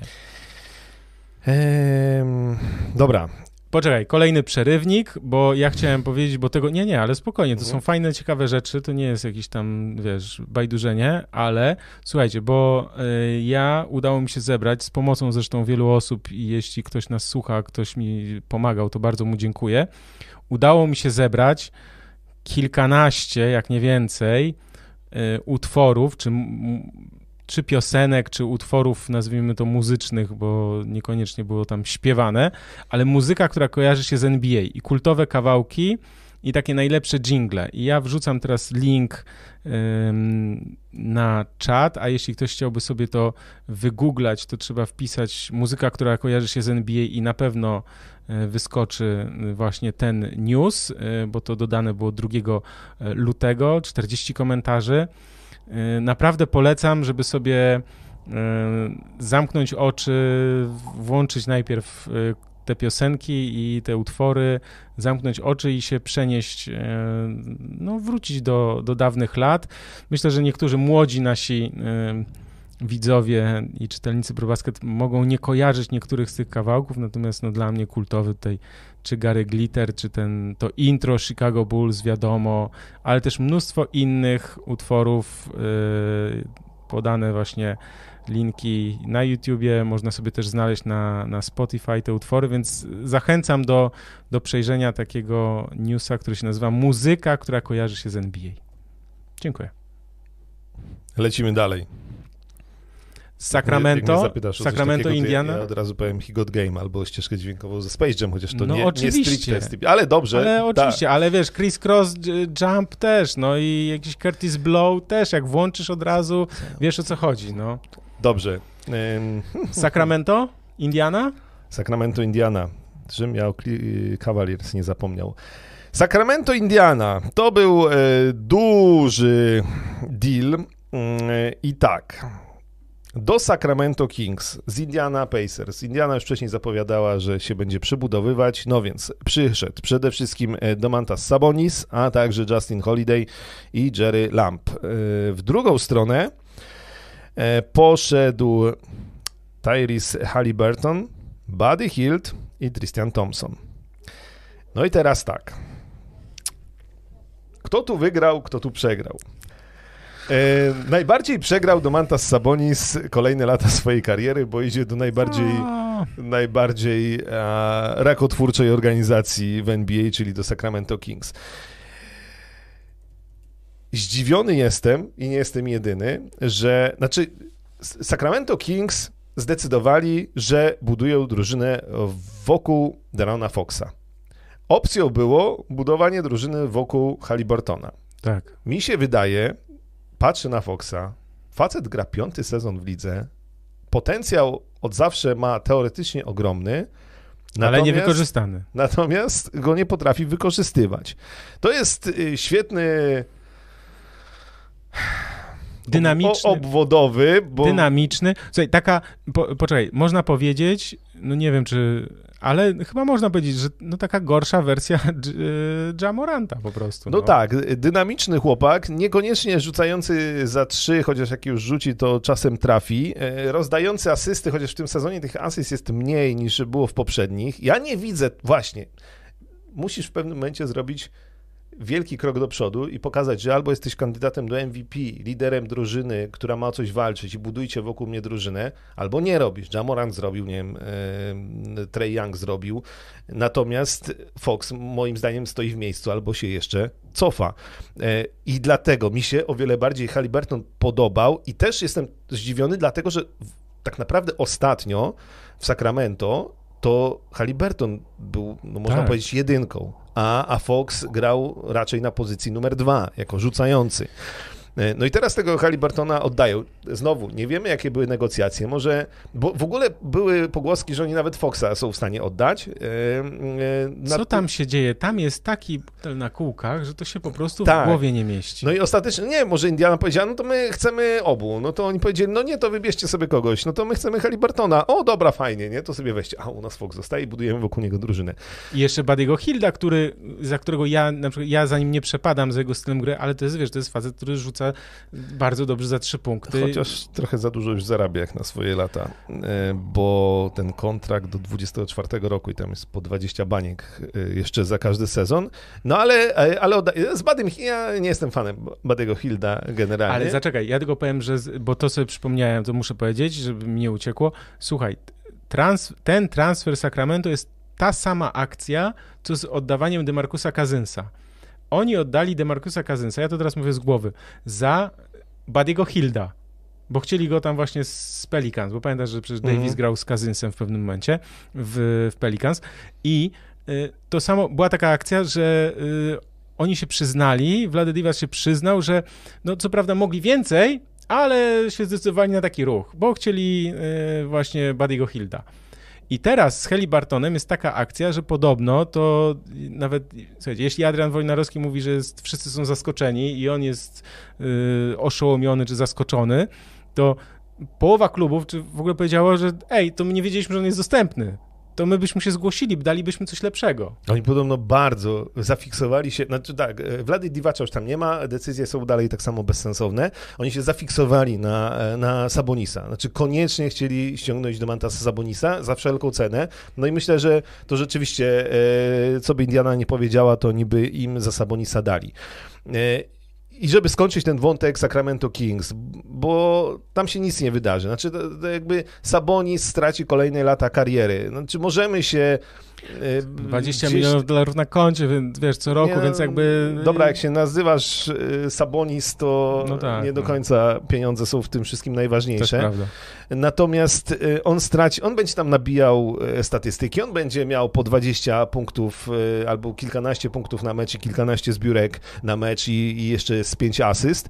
Natomiast to znowu Sacramento Kings z, dobra, no okej, no jestem sobie jakoś w stanie wyobrazić tą współpracę Foxa i te pick and roll Foxa z Sabonisem, ale ciężko mi to idzie. Raczej wyobrażam sobie, że Sacramento z Foxem i Sabonisem pozostanie drużyną z pozycji 6-10, czyli ani nie walczymy. Poczekaj, ja, ja wow, nie roz... Prr, szalony. Raczej 8, nie, no w ogóle Dobra, 9, 8-12. 9, albo Ale 9, 10, dobra, 12. bo chodzi no. mi o to, że ani, e, Ani w to, ani w to. Ani, ani w tą stronę, że przybudowujemy drużynę, mamy piki w drafcie, bo jesteśmy na samym dnie e, i jakby wysokie numery w drafcie dostajemy, ani o nic tak naprawdę nie walczymy.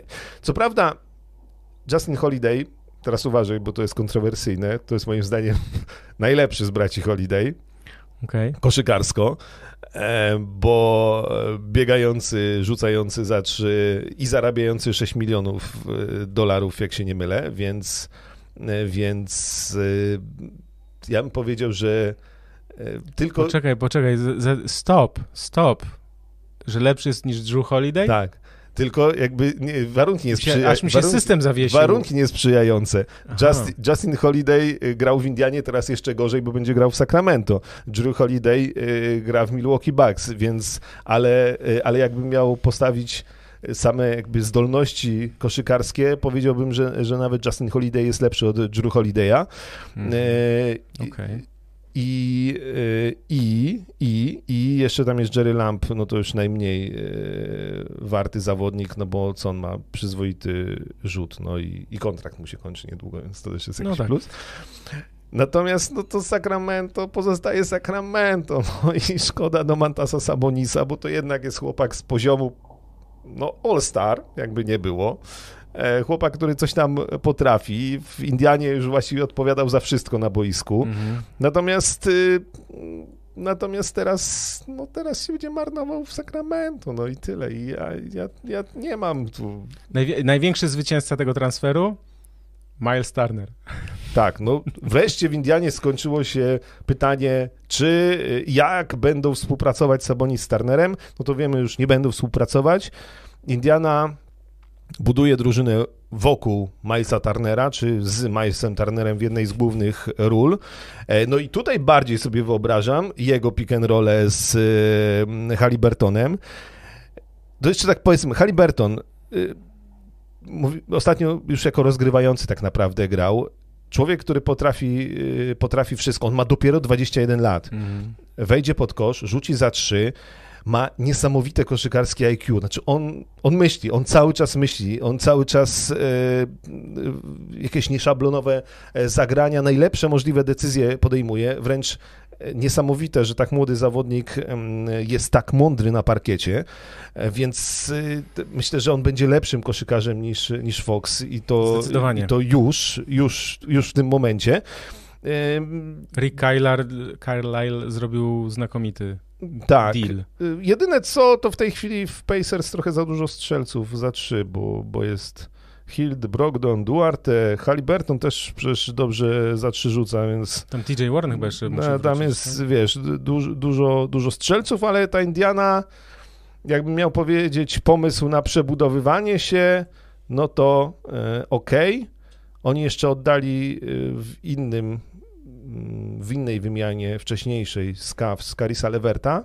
Tak. Pozyskali Rickiego Rubio, no ale wiemy, Rubio w tym sezonie już nie zagra i nie wiadomo, czy w NBA w ogóle zagra, bo dzieci idą do szkoły i on chce je w Hiszpanii do szkoły posłać.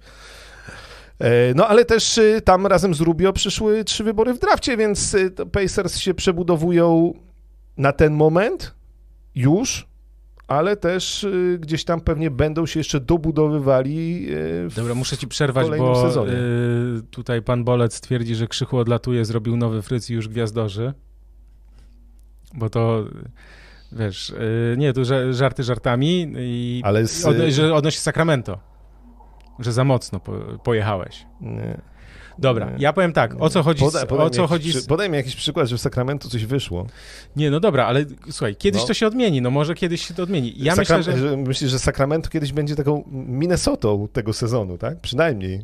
Słuchaj, kiedyś to się zadzieje. Nie wiemy nie, kiedy, nie ale kiedyś się zadzieje. Ja naprawdę, ja byłem fanem, wiesz, Foxa. Znaczy, ja, ja wiem, ja, ja też pamiętam, byłem, rozmawialiśmy ale... w 2017 tak. roku przy drafcie. Ja specjalnie oglądałem je, trochę go z NCAA, bo on mi się bardzo podobał z tego draftu 2017 Ja roku. wiem, ale zostawmy nasze jakby opinie, czy oceny, czy przewidywania, bo nie jesteśmy nieomylni, ale powiedzmy o jednej rzeczy.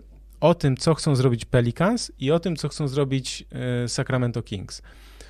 Oni, wydaje mi się, że chcą pójść śladami, nie wiem, Memphis Grizzlies, którzy jeszcze, wiesz, dwa lata temu w ogóle nie byli, ja nie twierdzę, że to się uda, nie rób takiej miny, słuchaj, bo ja nie twierdzę, że to się uda, ale mi się wydaje, że, że trochę tak nazwijmy to, że, że czerpią e, inspirację, czy, czy, czy wzorują się na, na Memphis, czyli żeby zbudować jednego silnego, znaczy mocnego, młodego zawodnika i mądrze to opakować. Memphis Grizzlies zrobili to znakomicie, natomiast y, wiadomo, że te inne drużyny chciałyby tak zrobić, ale czy to zrobią, no to wiadomo, ale tylko, tylko chcę powiedzieć, że o to może im chodzić, tak? W sensie, że o taką ale drogę, rozumiem, tak samo Pelicans że Fox ma być takim Jamorantem w Kalifornii? Słuchaj, myślę, że trzy lata temu czy, tak żeśmy myśleli, znaczy wtedy jeszcze tak nie myśleliśmy o Jamorancie, ale... A Zion, rozumiem, że w Pelicans to wokół Zajona, tak? E, budują, znaczy Zion... Wokół Ingrama. Na ten moment. Tak. Słuchaj, ja tylko mówię, ma, mam zawsze ktoś, zawsze ktoś musi zajmować 20, 25 i 30 miejsce w tabeli, tak? Wiadomo. Natomiast, wiesz, no, te drużyny dlaczego, próbują... Dlaczego to musi być Sacramento?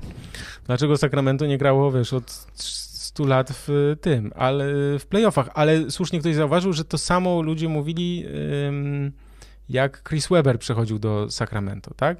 Słuchaj, niezbadane są wyroki, dajmy im szansę.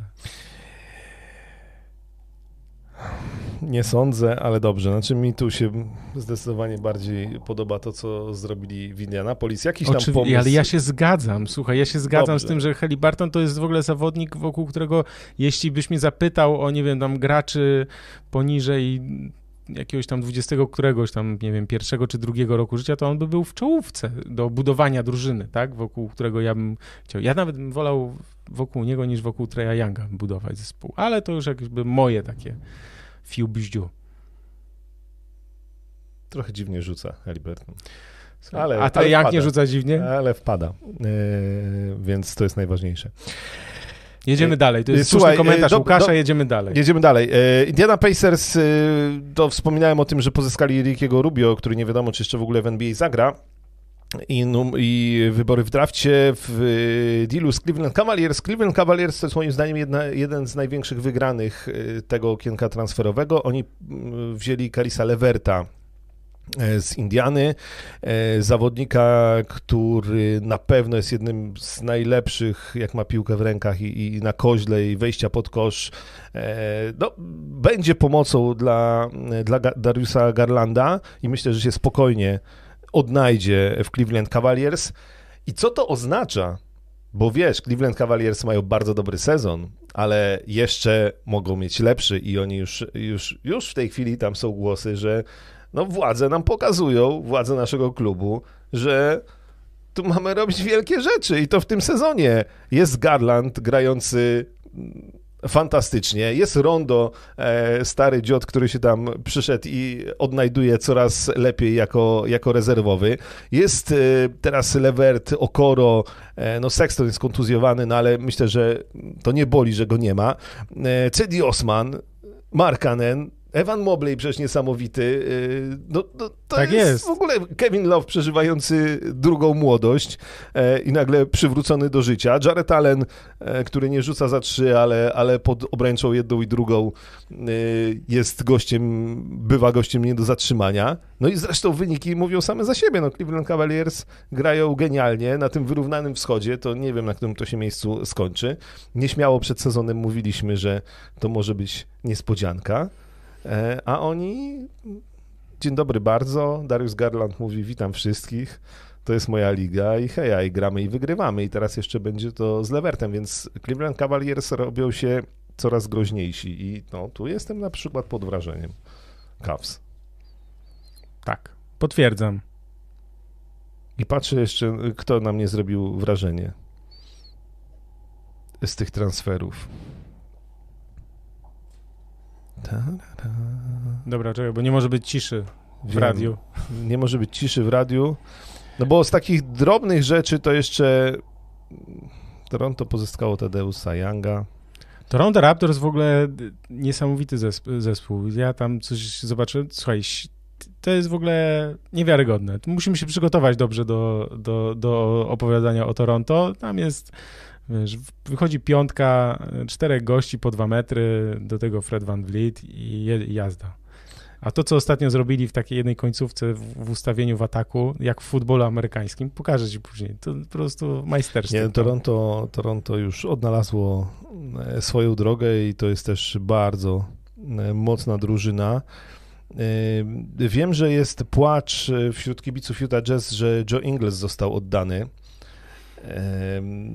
Chociaż, pff, no cóż, no, postawili na młodzież, e, i, ale Utah Jazz no, ma skład naprawdę bardzo, bardzo mocny. Ostatnio grali bez Rudy'ego Goberta, to troszeczkę gorzej, chociaż nie zawsze gorzej, jeszcze przerwali przecież serię Golden State Warriors, więc oni tam nie musieli wielki, wielkich ruchów e, robić. Natomiast z tego wszystkiego, mm, bo tak patrzę po tych wymianach, Kings Pacers, Pelicans Blazers, Cavs Pacers, to wszystko powiedzieliśmy, więc Tak. co, najważniejsze jest to, że w Nowym Jorku się nic nie wydarzyło, New York Knicks, Ale musimy teraz o tych ostatnich jeszcze powiedzieć, bo Lakers, tak. jeszcze o Dallas Mavericks yy, i Porzingisie.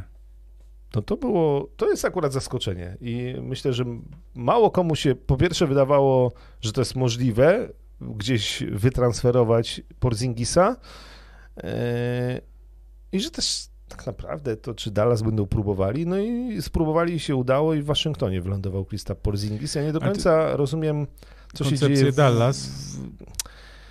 No bo zobacz, jest Jalen Branson, jest Luka Doncic i teraz Spencer Dinwiddie.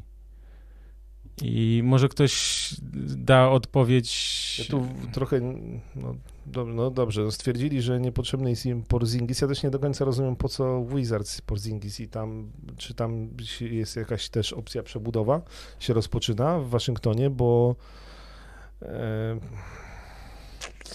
to jest dla mnie taka wymiana, która tak naprawdę, no w Dallas stwierdzili, że jednak nic nie będzie z tego, Luki Doncicza i Porzingisa i że to nie ma sensu dalej w to brnąć i tego próbować, bo, bo lepiej spróbować jakoś inaczej tę drużynę ustawić i zbudować wokół Luki Doncicza i wcale Porzingis Luce nie jest potrzebny. Więc to gdzieś tam rozumiem, szczególnie, że Dallas ostatnio grają lepiej i też grali bez Porzingisa, jak ja dobrze pamiętam, w ostatnich spotkaniach.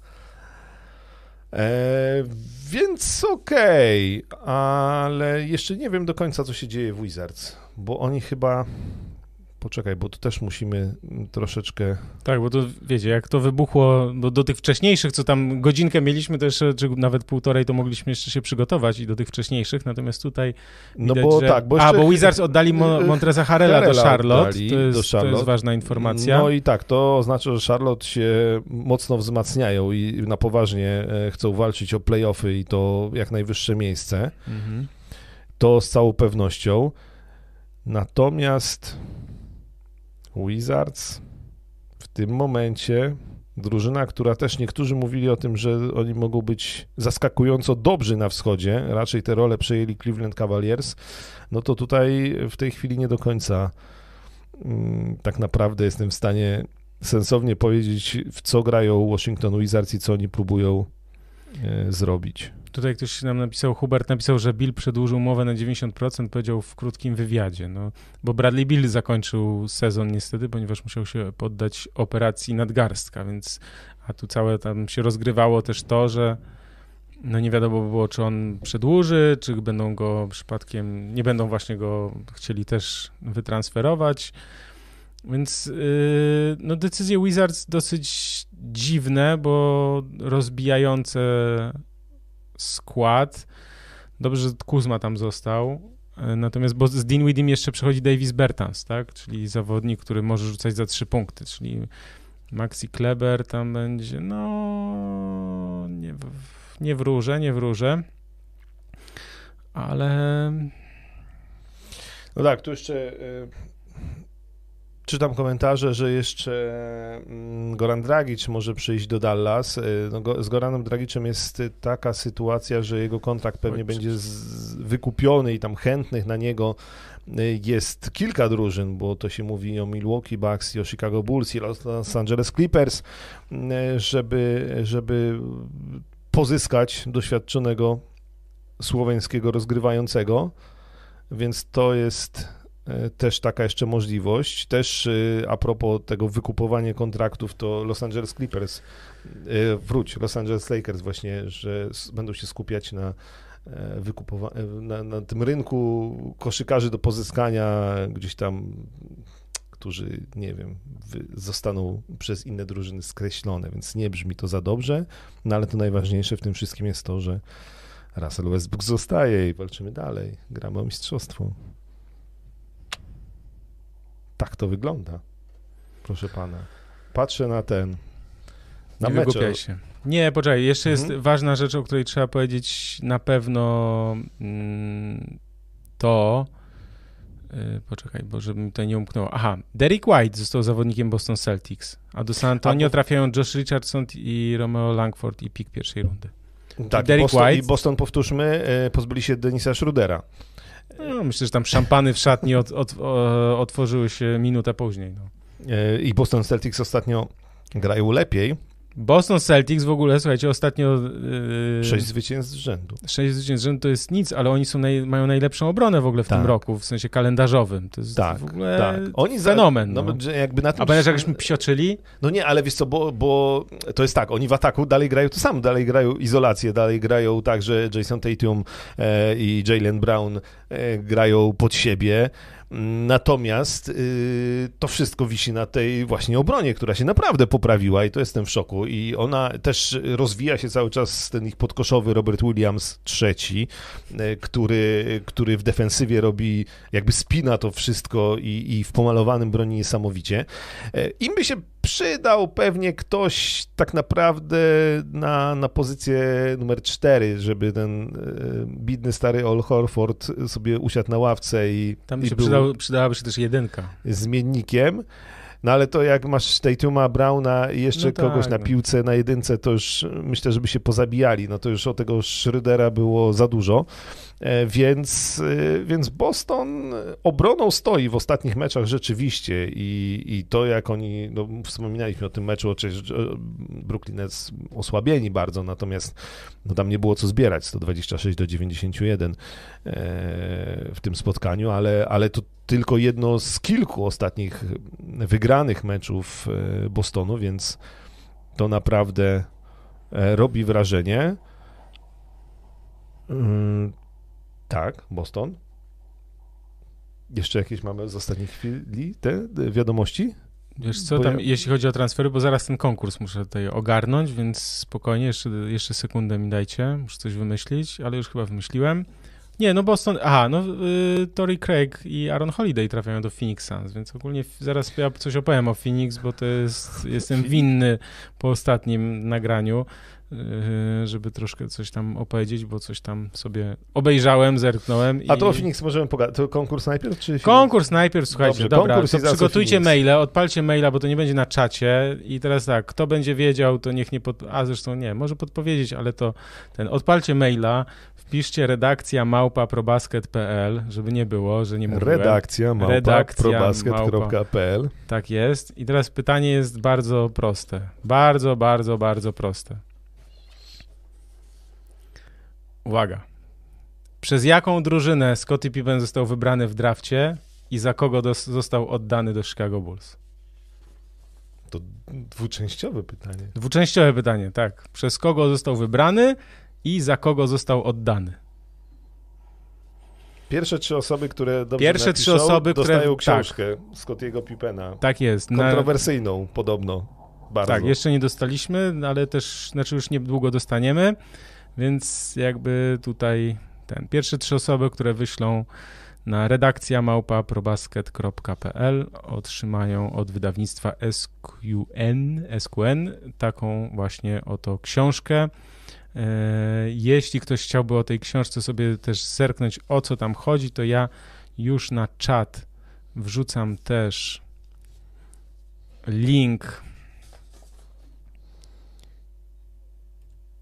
do no, takiej informacji prasowej, nazwijmy to, tak, bo to jest y, informacja od wydawnictwa o książce, jest taki fragmencik, jest też link, jak ktoś nie jest pewien albo nie, od, z odtworzenia nas ogląda lub słucha, to no to zapraszamy też no właśnie, żeby sobie zobaczyć, o czym jest ta e, książka. O, mam Nie piszcie na, tutaj, tylko na maila.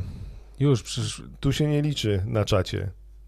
O, jest zła odpowiedź niestety. Ojej. No dobra, słuchajcie, konkurs rozstrzygnięty. Szybko poszło. Szybko poszło. Yy, pierwszy był Szrus. Szrus był pierwszy. Yy, drugi jest Adrian Bartoszek. Ojej, a Adrian tutaj inny powiedział złą odpowiedź. Ja już mówię, jaka jest pierwsza. Olden Polin, wybrany przez Seattle Supersonics, a oddany za Oldena Polinisa. Polinisa, Polinisa, Olden Polinice. Olden Polinice. E, był taki zawodnik podkoszowy. Ym, natomiast nie Roy Rogers i tutaj jeszcze Paweł też. Czy będzie raz, dwa i Paweł. No tak, dziękuję wszystkim, którzy wzięli udział w konkursie. E, niestety czas jest tutaj nieubłagany, w sensie pokazuje mi program do poczty, kto kiedy przysłał. 22.26 dostałem te trzy maile. Odpiszę, poproszę o adres, do pozostałych też odpiszę, też im odpiszę z podziękowaniami. Um, piszcie, ja już czytałem. No dobra, jaki mail. No już poszło po konkursie, także y, dziękujemy wszystkim, którzy wzięli udział w tym konkursie i zachęcamy też do sprawdzenia oferty wydawnictwa, bo my tu mamy też, reklamujemy, jak tutaj wszyscy widzą, mm, za, za statywami jest na szafeczce jest cały zbiór książek wydawnictwa SQN, więc też polecamy, żeby przejrzeć sobie inne. Ja ostatnio coś polecałem, aha, polecałem Phila Jacksona 11 pierścieni mimo wszystko i yy, a, tutaj akurat nie mam, bo mam obok łóżka, to nie wziąłem. z tą Phila Jacksona o ostatnim sezonie Los Angeles Lakers. Jeszcze, jeszcze się nie zabrałem. Słuchaj, ja zacząłem i powiem ci, że naprawdę Wiem, że tam są takie ciekawe. Wiem. Mnie to akurat, y, mnie to akurat y, interesuje to, jak ta, jak, że drużyna koszykarska, znaczy ja to wiedziałem, ale fajny jest obejrzeć właśnie te, posłuchać o tych kulisach, poczytać sobie o tym, jak się buduje zespół, jak to jest zarządzanie ego po prostu każdy z tych graczy ma swoje ego i po prostu każdy, z, każdemu, z każdym trzeba jakoś dojść do porozumienia, co nie jest łatwe.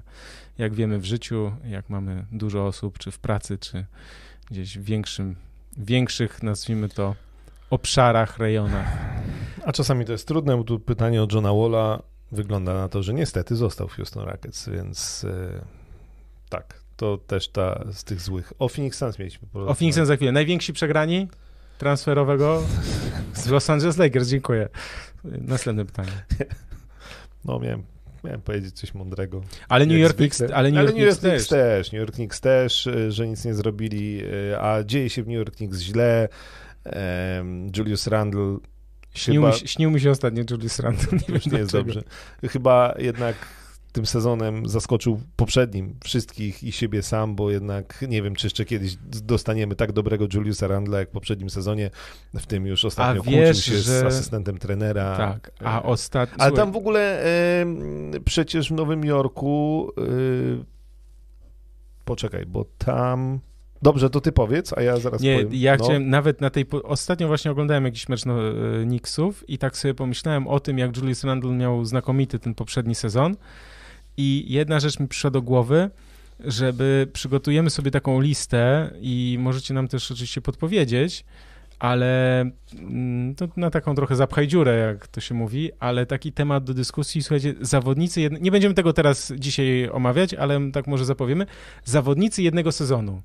To znaczy takie wystrzały, że ktoś jest niezły, solidny, niezły, niezły, ma jeden sezon znakomity i wszyscy myślą, że wow, tak, to jest po prostu super gość, po czym jest w dół i znów jest takim zwykłym graczem i myślę, że niestety y, Julius Randle tutaj może pasować. Tak, y, wiem co chciałem, tylko musiałem znaleźć, y, bo nie tego meczu, ale dokładne notatki ze statystykami 2 punkty i 0 na 2. To jest Cam Reddish e, pozyskany niedawno z Atlanty i jak się okazuje, podobno trener Thibodeau go nie chciał.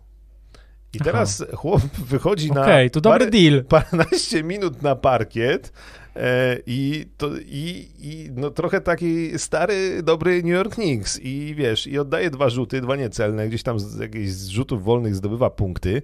E, Knicks oczywiście przegrywają z Denver Nuggets.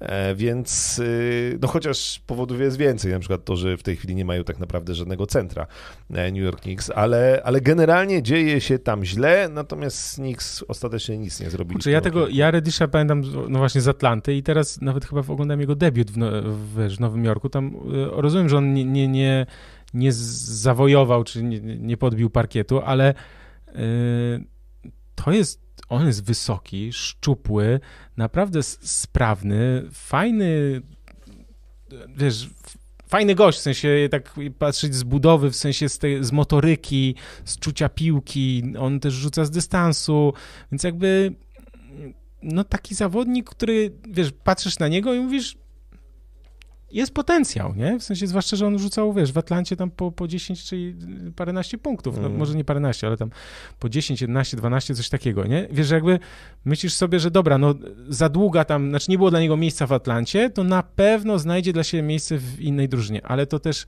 jest tak z karierami no, wszystkich zawodników poza ultra wybitnymi, że trzeba być w odpowiednim miejscu, w odpowiednim czasie, dostać odpowiednią szansę, prawda? Bo kariery wielu zawodników mogły się potoczyć zupełnie inaczej, gdyby nie to, że oni y, po prostu w, się odnaleźli, byli we właściwym miejscu, zastąpili kiedyś kogoś kontuzjowanego i tak dalej, i tak dalej.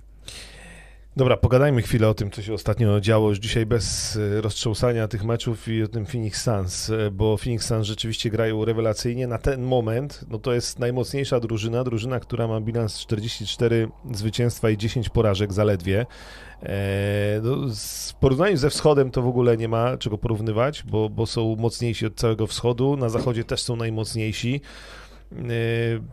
Ostatnio oglądałem ich mecz y, z Filadelfią -hmm. i... Y, no Ale tam i, stratę Embiid zrobił, tak? To w tym meczu? Tak, no, wygrany 114-109 mecz, natomiast Devin Booker 35 punktów. Z Bookerem jest taki problem, że jak go podwajasz, to ci zniszczy reszta drużyny. Jak go nie podwajasz, to on ci rzuca 35 punktów, albo tak jak wcześniej z Chicago Bulls 38 punktów.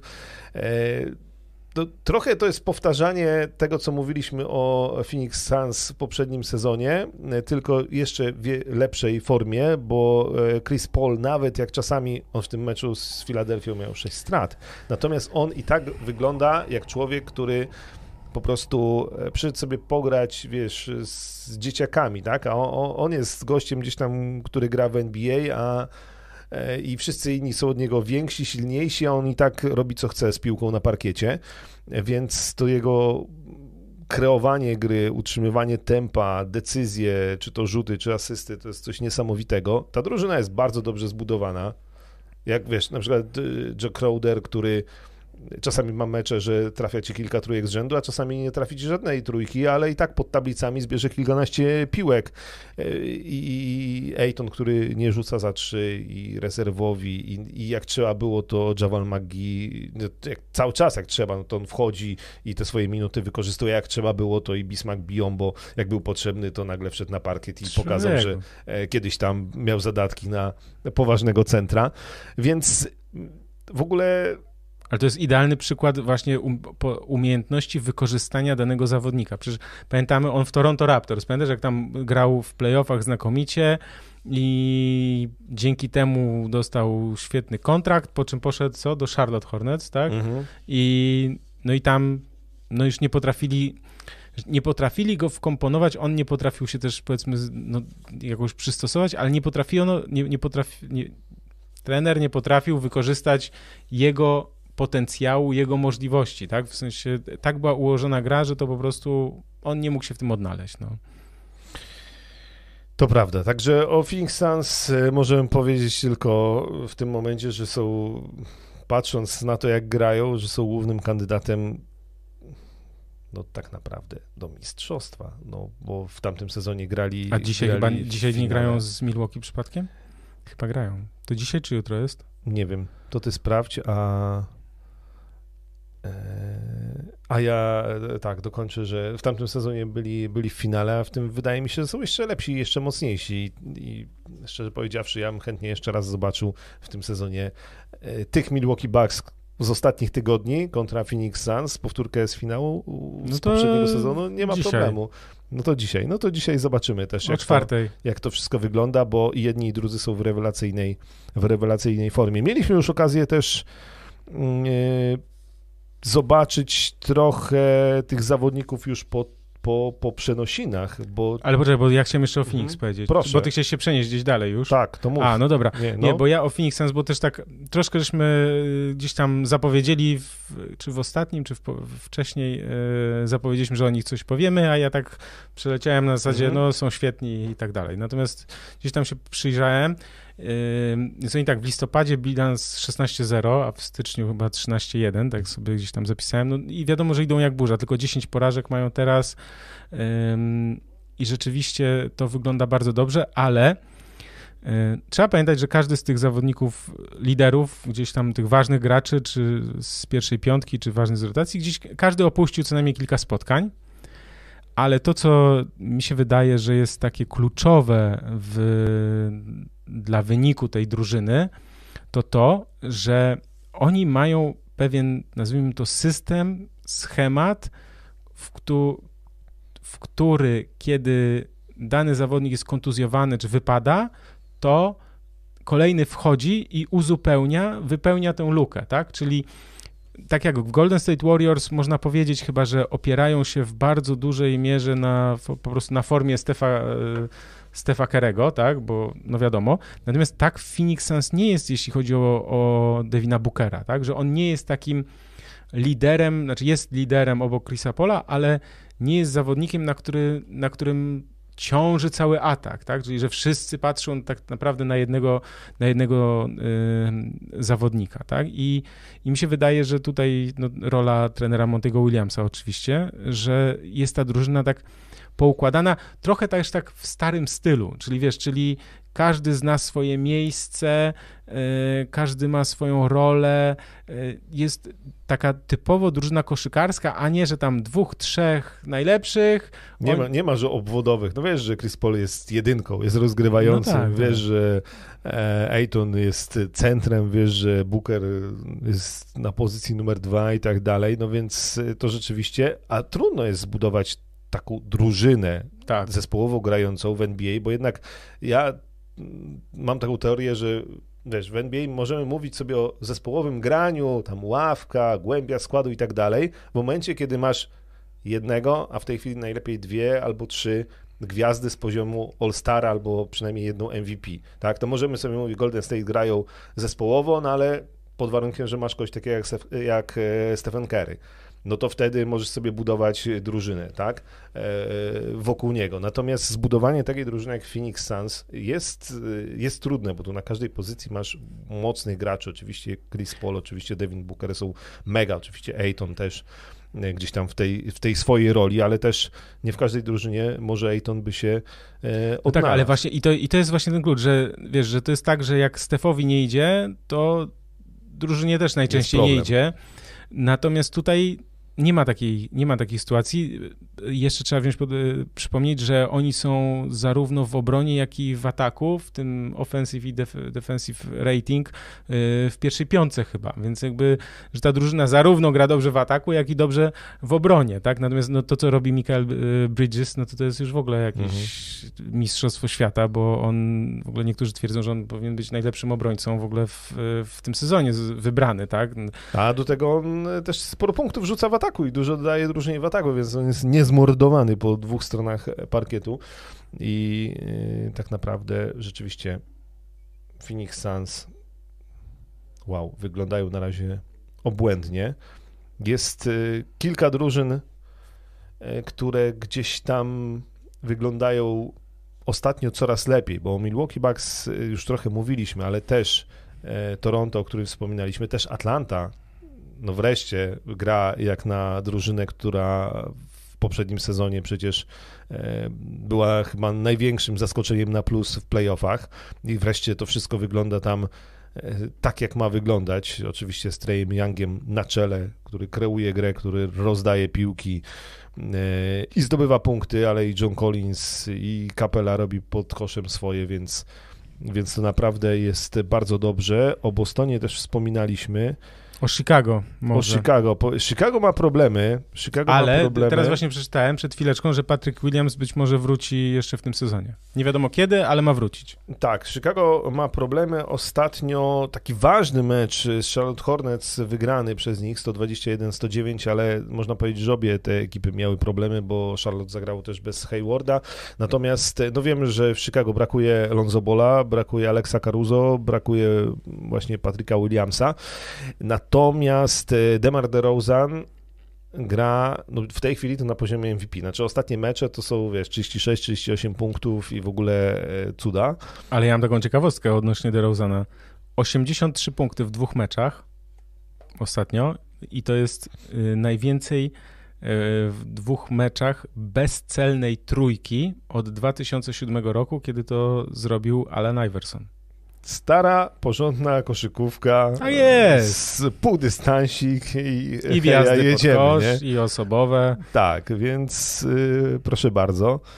Y, ja dzisiaj mam koszulkę, tutaj jest za klawin numer 8. Lawin cały czas spoko. Kobe White ostatnio w pierwszej piątce jako rozgrywający wychodzi, też wygląda przyzwoicie. Chicago Bulls no, stracili w tej chwili pierwsze miejsce na wschodzie, ale, no, ale mimo tych kontuzji jakoś tam sobie radzą. 34-21 bilans, więc to ciągle wygląda, wygląda bardzo, bardzo dobrze. Pogadamy o Lakers? Chciałem tak ten, zajawić, ten... żeby, żeby yy, ani słowa o Lakers i tak chciałem ten... Bo jeszcze, bo jeszcze mam, no, żebym nie zapomniał o jednej rzeczy, bo mieliśmy w, tak a propos tych ostatnich dni, taki dwumecz Minnesoty z Sacramento, mhm. dosyć ciekawy, chociaż drużyny, nie, drużyny, drużyny okay. nieciekawe. Nie, ale Antony Edwards, ja jestem fanem. Nie, no ja też. Nie, nie, nie, ja w ogóle jestem fanem e, Minnesoty. Mówiliśmy o, wiesz, nie ma wyników bez obrony. Minnesota w tym sezonie dobrze broni, bo myśmy się zachwycali tutaj nieraz Antonym Edwardsem. Karl e, Antony Towns powiedział, że jest najlepiej rzucającym za trzy punkty podkoszowym w lidze. E, no i oni ten pierwszy mecz wtorkowy wygrali z Sacramento 134 do 114. Mhm. A tam w ogóle Malik Beasley 7 trójek sieknął, nie? Heja. Natomiast dzień później grali ponownie i przegrali w bardzo podobnych rozmiarach z tymże Sacramento 119 do 132 i w Sacramento już grał Sabonis, całkiem dobry debiut. 22 punkty, 14 zbiórek, no właśnie to, o czym mówiliśmy. Tego się spodziewamy po Sabonisie, tylko niekoniecznie zwycięstw po stronie Sacramento, ale okej. Okay. E, tam Barnes w ogóle 30 punktów rzucił, Justin Holiday słabiutko akurat w ataku. E, natomiast e, no, Fox też 27 punktów, dobra, dobre kierowanie grą. Można powiedzieć, no, nawet Lamb rzucił 14, więc ci wszyscy nowi się tam w Sacramento jakoś w pierwszym meczu powiedzmy, że w miarę dobrze, Sabonis bardzo dobrze zaprezentowali. Czy to wróży coś dobrego dla Sacramento? Nie sądzę, ale warte to odnot odnotowania było. To teraz o Lakers, nie? Lakers, tak? Czy chcesz jeszcze coś dobrego powiedzieć? Na przykład, że Utah Jazz cztery mecze ostatnie wygrali. O, albo to był hit taki trochę zachodu z Golden State Warriors, zwycięstwo. Chociaż Golden State Warriors bez Claya Thompsona i bez Draymonda Greena. Właśnie z tym Greenem to tak, on, on, słuchaj, to tam się coś wydarzyło poważniejszego, bo on tak, kurczę, jak, jak wrócił, to on mówił, że łydka, a potem coś z plecami. No, e... Że nie lubi się z Clayem? Nie, nie, nie, nie, no coś ty, no właśnie, przecież wyszedł w pierwszej piątej i nawet obniżył przez to swoje statystyki, to podkreślano, jakie to poświęcenie, że ten jeden z tysiąca meczów wiesz, będzie bez, mm. bez staty, znaczy ze słabymi, ale no... no... Ale trzeba powiedzieć, że to był akurat taki mecz, y, gdzie po dziewięciu zwycięstwach z rzędu Golden State Warriors przegrali i to przegrali dosyć y, pokaźnie, 111-85. E, Utah Jazz grał bez Rudiego Goberta, do tej pory Utah Jazz bez Rudiego Goberta nie wyglądało za dobrze, szczególnie w no obronie. Właśnie, tak, tak, tak. Natomiast tutaj sobie poradzili. Mm, y, Whiteside 17 zbiórek, Mitchell 14 punktów, 10 zbiórek, 8 asyst, prawie triple-double. Bardzo zespołowa gra e, Utah Jazz i tak naprawdę od drugiej kwarty tam już nie było co zbierać. To, to była przewaga Utah Jazz. To też, no, też drużyna, e, o której no, to już dawno mówiliśmy, grająca bardzo zespołowo, trochę tak jak Phoenix Suns, tylko mam wrażenie, że ciągle e, więcej tak zwanego talentu jest w Phoenix. Znaczy jednak jednak mimo wszystko wolę Bookera od Michela i, i, nie ma kogoś takiego w Utah jak, jak Chris Paul i, i ale jeśli szukamy takich zespołowo grających drużyn, no to, to Utah Jazz też jest dobrym przykładem. Oni też mieli dołek, teraz już z niego wychodzą, już są na czwartym miejscu na zachodzie, więc wszystko wraca ja do normy. Memphis Grizzlies, jazda. Memphis Grizzlies, Memphis Grizzlies są cały czas w fantastycznej formie. Poczekaj, czy oni też jakiś mecz, czekaj, ich ostatnio widziałem, Memphis Grizzlies. Yy, a, aha, a, no to akurat nie ma zbytniej historii z przedwczoraj. No tak, z Clippers, bo to wysokie zwycięstwo. 135-109. Yy, Clippers y, już z nowymi nabytkami. No Norman Powell 16 punktów, Covington 14, ale na mocno średniej skuteczności, żeby nie powiedzieć słabej obaj. Natomiast Jamoran 30 punktów. Znaczy Memphis Grizzlies, Memphis Grizzlies to jest drużyna, która no jeszcze nie jest, bo nie ma playoffów, ale to będzie Atlanta Hawks z tego sezonu, tyle że na zachodzie. No, to, Memphis? To, tak. To... No tylko, że ja Memphis stawiam, że oni tam zostaną w tej... To jest trochę tak, z, z Memphis Grizzlies jest dokładnie to, co było z Denver Nuggets kilka lat temu niby ten Jokiś taki tam fajny w sensie i tak dalej, tam śmieszny taki trochę, e, taki gumowy i ten i nagle się okazało, że Denver Nuggets mocna ekipa, nie? I to z Memphis Grizzlies będzie, będzie tak samo.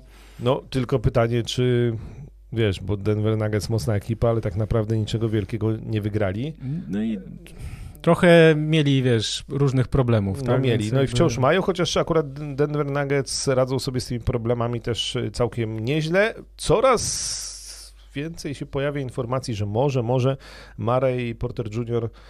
jeszcze w tym sezonie wrócą. A, ale nie, no chyba właśnie Porter Jr. to chyba nie. Y, On już chyba nie. To, że Murray. Tak, że Marej. Dobra, może No, on tam jakieś wsady już w ogóle na treningach, coś tak że Marek. nie? Dobra, możesz mieć rację. To chyba ja teraz trochę poleciałem ułańską fantazją, natomiast e, natomiast no Nikolaj Jokic cały czas e, robi swoje, ta drużyna wygląda nieźle, trochę szkoda, że jednak chyba nie uda się przygoda Facundo Campazzo z ligą NBA, bo nawet w Denver, a mówiło się o tym, że to no już lepszego miejsca dla niego być nie może, no to ostatnio nie gra, tam były informacje, że jest, są chętni na oddanie go, ale chyba nie oddali, ale, ale gra niewiele i, i to jedyny przegrany y, tak naprawdę tej dobrej formy Denver Nuggets, bo oni cały czas są w dobrej formie i są, trzymają się w playoffach mimo właśnie tych osłabień bez Portera Juniora, bez Mareja, ale z genialnym Nikolą Jokicem. Dobra, no już przejdźmy do tych Lakers. Wiesz, zostało nam Tak. 10 minut, możemy się trochę popastwić. Tak. Russell Westbrook, skład węgla i papy. A wiesz co, ja mam taką teorię. Mogę Mhm. powiedzieć? Słuchajcie, ja mam taką teorię. Oczywiście, że błędem było ściągnięcie Russella Westbrooka, to jest oczywiste. Ale nam się wydawało, że może będzie wesoło. No, miało być fajnie. wesoło, miało być fajnie, trochę jest mało wesoło. Ym, natomiast problem jest taki, yy, znaczy inaczej. Moim zdaniem, jeśli chcemy, znaczy jeśli ktoś chce się zastanawiać, co się stało, dlaczego Lakers nie będą tam w czołówce, w ogóle dlaczego, ym, dlaczego teraz mieli takie problemy z w ogóle z dokonaniem transferu i tak dalej, to ja przypomnę, że niejaki LeBron James, Znam. znasz gościa? Mhm. w 2018 podpisał jakiś przeolbrzymi, przeogromny kontrakt. W 2018 maksimum 4 lata salary. Tak? Nie, eks, aha, dobra, przedłużenie w 2020. Dobra, przepraszam, przedłużenie w 2020. I mnie już wtedy zastanowiła jedna rzecz. Bo mają Davisa też z bardzo wysokim kontraktem i teraz tak, jeśli LeBron James podpisuje taki kontrakt na ponad 40 za sezon, czy około 40, to jak on chce, żeby przyszli kolejni gracze za dużą kasę, znaczy no, wartościowi zawodnicy, tak? I bo ja pamiętam w Miami chłopaki się skrzyknęli z Boszem i z Wade'em i powiedzieli, bierzemy sobie mały discount, no po prostu, że nie bierzemy maksa, tylko tam coś sobie obcinamy, dzięki temu wszyscy trzej wchodzimy, tak? I teraz ja myślę, że jak się jest fanem Los Angeles Lakers i, i LeBrona Jamesa, to warto po prostu o tym pamiętać, że że to też uniemożliwiło potem Lakers w, w budowie drużyny. No, o tak powiem. Tak, Lakers się kompromitują generalnie. Lakers y, w tej chwili są na dziewiątym miejscu już na zachodzie. Są na minusie. Przegrali 7 z ostatnich 10 meczów. Ja widziałem końcówkę meczu z Portland. E, Wiesz I co? to jest po To- prostu. Znaczy, w ogóle, po, po pierwsze, że to, że ich y, Simons rozjechał, chociaż niby Portland miał tankować. tankować. No dobra, natomiast tam była taka akcja, w której e, Na obwodzie, co Lebrona ktoś tam odciął. 107-102 był rzut za 3 punkty Justice Winston, co tam musnęło obręcz i oni nie zebrali, tak? czterech. Nie, to było 105-102 chyba było. Czy coś Było takiego. no. 105-102. Czterech ludzi le- z Lakers Słuchaj, stoi znaczy, w trumnie i No, ta, piłka się, ta piłka się fatalnie odbiła, tak? Bo to No, tak się no, zdarza. No, No, no fatalnie się odbiła, trafiła w ręce Nurkicza, który stał sobie bo ona tak w pierwszą obręcz że tak musnęła, w sensie Davisowi przyleciała przez ręce, ale tam wcześniej była taka akcja. Wyszła kontra, LeBron podał, w, yy, chciał podać kozłem chyba, wyjął to ten Dennis Smith Jr., yy, wyjął tę piłkę, a wcześniej jeszcze chyba była taka sytuacja, że na, wiesz, na 45 stopniach, na, na tam szóstym, siódmym metrze, LeBron chciał piłkę i wiesz, już nawet nie, nie zwróciłem uwagi, kto go krył, ale ktoś go tam, wiesz, no tylko po prostu lekko odciął w sensie uniemożliwił podanie. I on zamiast wyjść i powiedzieć, dawaj mnie tą piłę, ja to załatwię, to oni po prostu tam chyba Ever Bradley rzucał za trzy punkty, chyba oczywiście, wiesz, no jakieś w ogóle nie, nie da się tego oglądać. Ja niestety też mam taką teorię, za co zresztą zostałem skrytykowany, nawet dostałem kilka maili.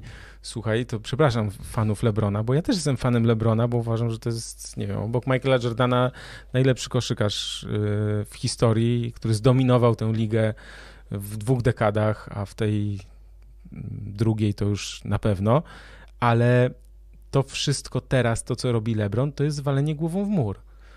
To znaczy, to jest granie pod siebie. On niby oczywiście to argumentuje, że to jest granie, że on chce wygrywać i tak dalej, ale to jest nieskuteczne. To jest. To, to jest po prostu nieskuteczne. Taka gra jest nieskuteczna. On oczywiście wiesz, dużo wali z, z dystansu, co jest też niepotrzebne. Y, no tam już dynamitu w nogach nie ma i, i ten zespół cały jest taki ociężały. Z Anthony no, taki... Davis jest już. Anthony Davis, słuchaj, wygląda jakby miał 39 lat. No.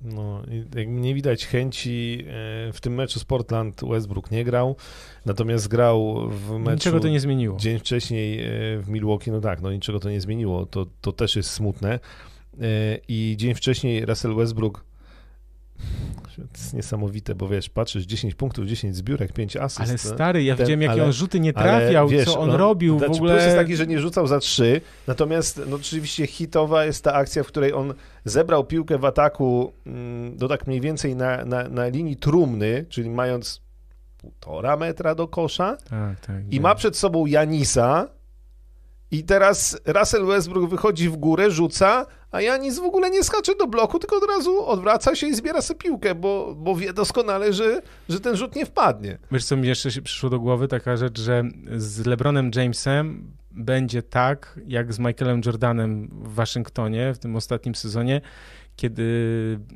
kiedy już zawodnicy, bo to zresztą chyba kto tam, Nick Young grał z Jordanem? Yy...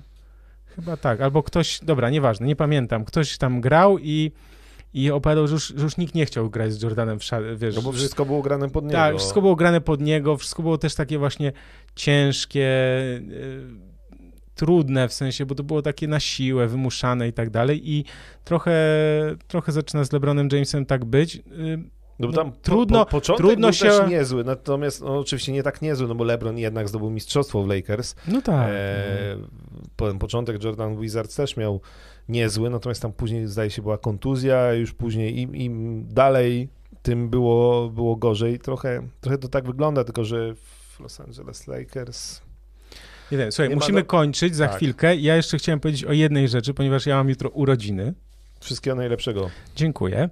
41. Tak jest. I słuchajcie, ale to niech, niech nie, nie mówię to z innego powodu, e, ponieważ jutro na probaskecie e, będzie coś fajnego. E, od pewnej firmy, którą wszyscy lubią i ja, chcę, ja chciałem zażartować, że to z okazji moich urodzin, ale to niestety z okazji walentynek. Ale długo czegoś... Nie mogę... Od, widzisz, mam tak zwane embargo, nie mogę o tym mówić, ale chciałem powiedzieć, że jutro około 10 rano zapraszam na e, ProBasket i tam będzie coś, e, to taki żart, że z okazji moich urodzin, ale e, to z okazji walentynek i naprawdę też warto zajrzeć. Zajrzymy.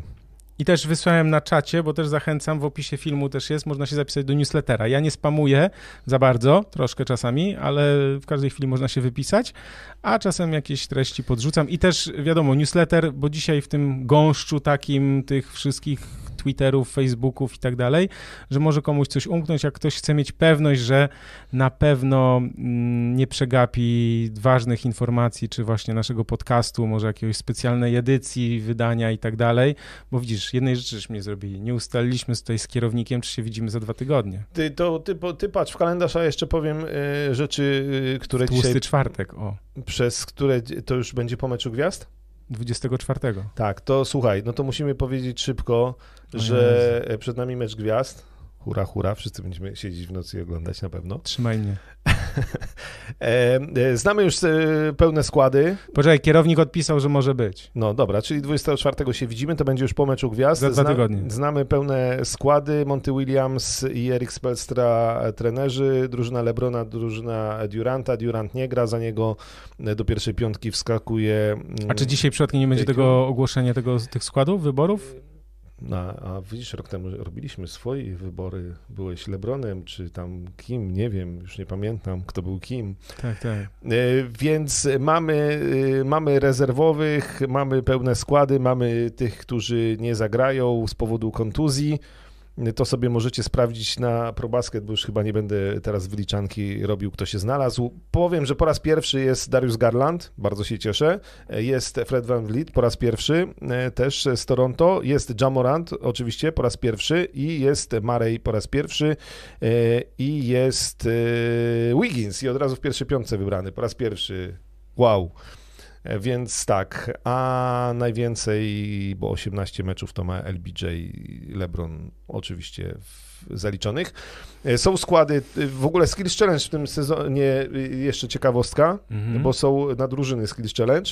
Jest drużyna pierwszoroczniaków, jest drużyna Cleveland Cavaliers, jest drużyna Antetokounmpo, trzech braci, Tak, tak, to więc to może być zabawne.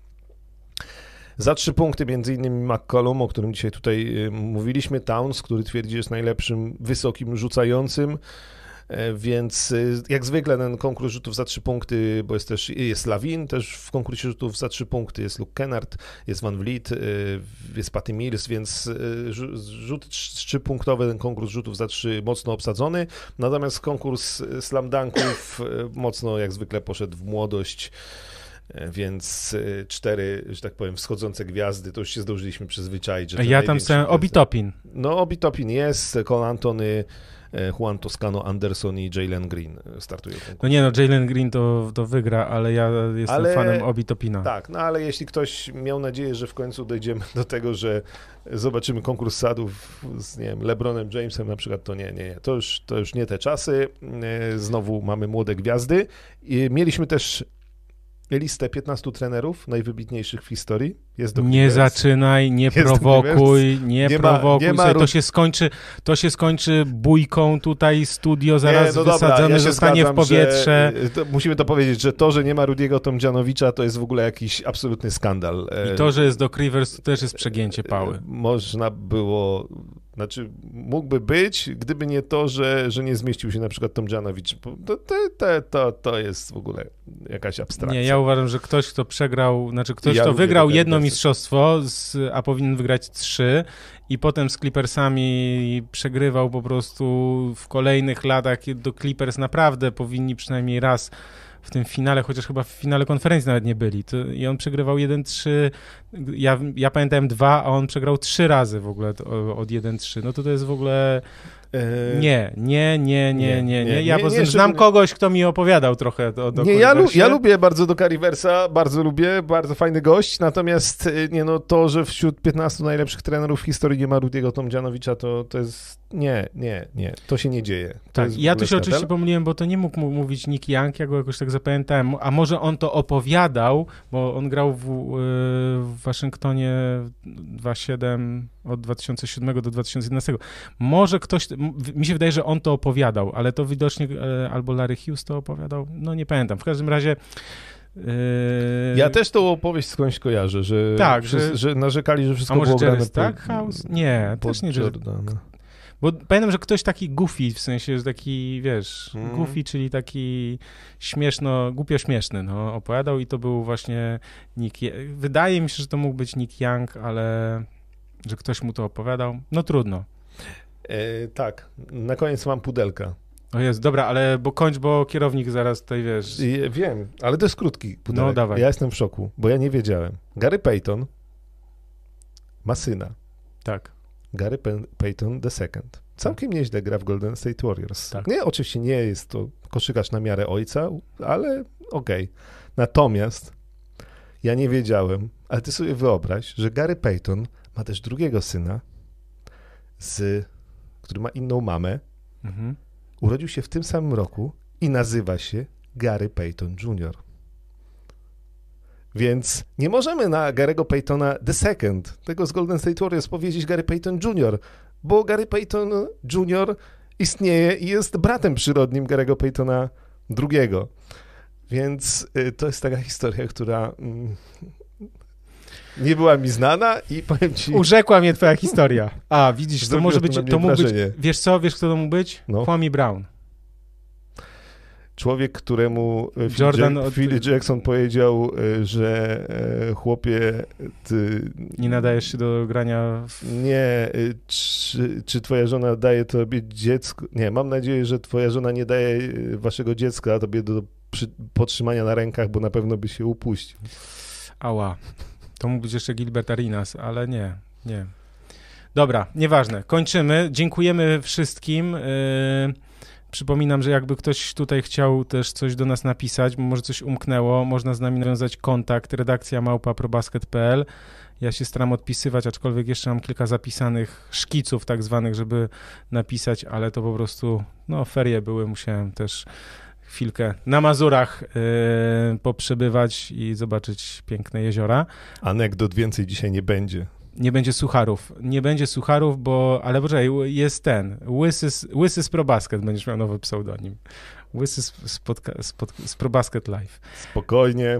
Ja wiesz, ja ci powiem tak, ja też niedługo, jeszcze tutaj można się u mnie na czole pośliznąć, ale też niedługo wrócę do tak zwanej e, fryzury wyjściowej, e, ale to jeszcze za jakiś czas, jeszcze się cieszę, póki są, to jeszcze pielęgnuję. Chociaż już niewiele ich zostało, ale widzisz, tak to jest. Dobra, widzimy się kiedy? Widzimy się za dwa tygodnie, czyli 20, Nie powiedzieliśmy mi nic o Miami Heat, a oni prowadzą na wschodzie. widzisz, no i powiemy za dwa tygodnie, no Miami Heat, właśnie, bo nie powiedzieliśmy, bo są na pierwszym miejscu, dlatego nie powiedzieliśmy. Żartuję. 24 się widzimy lutego.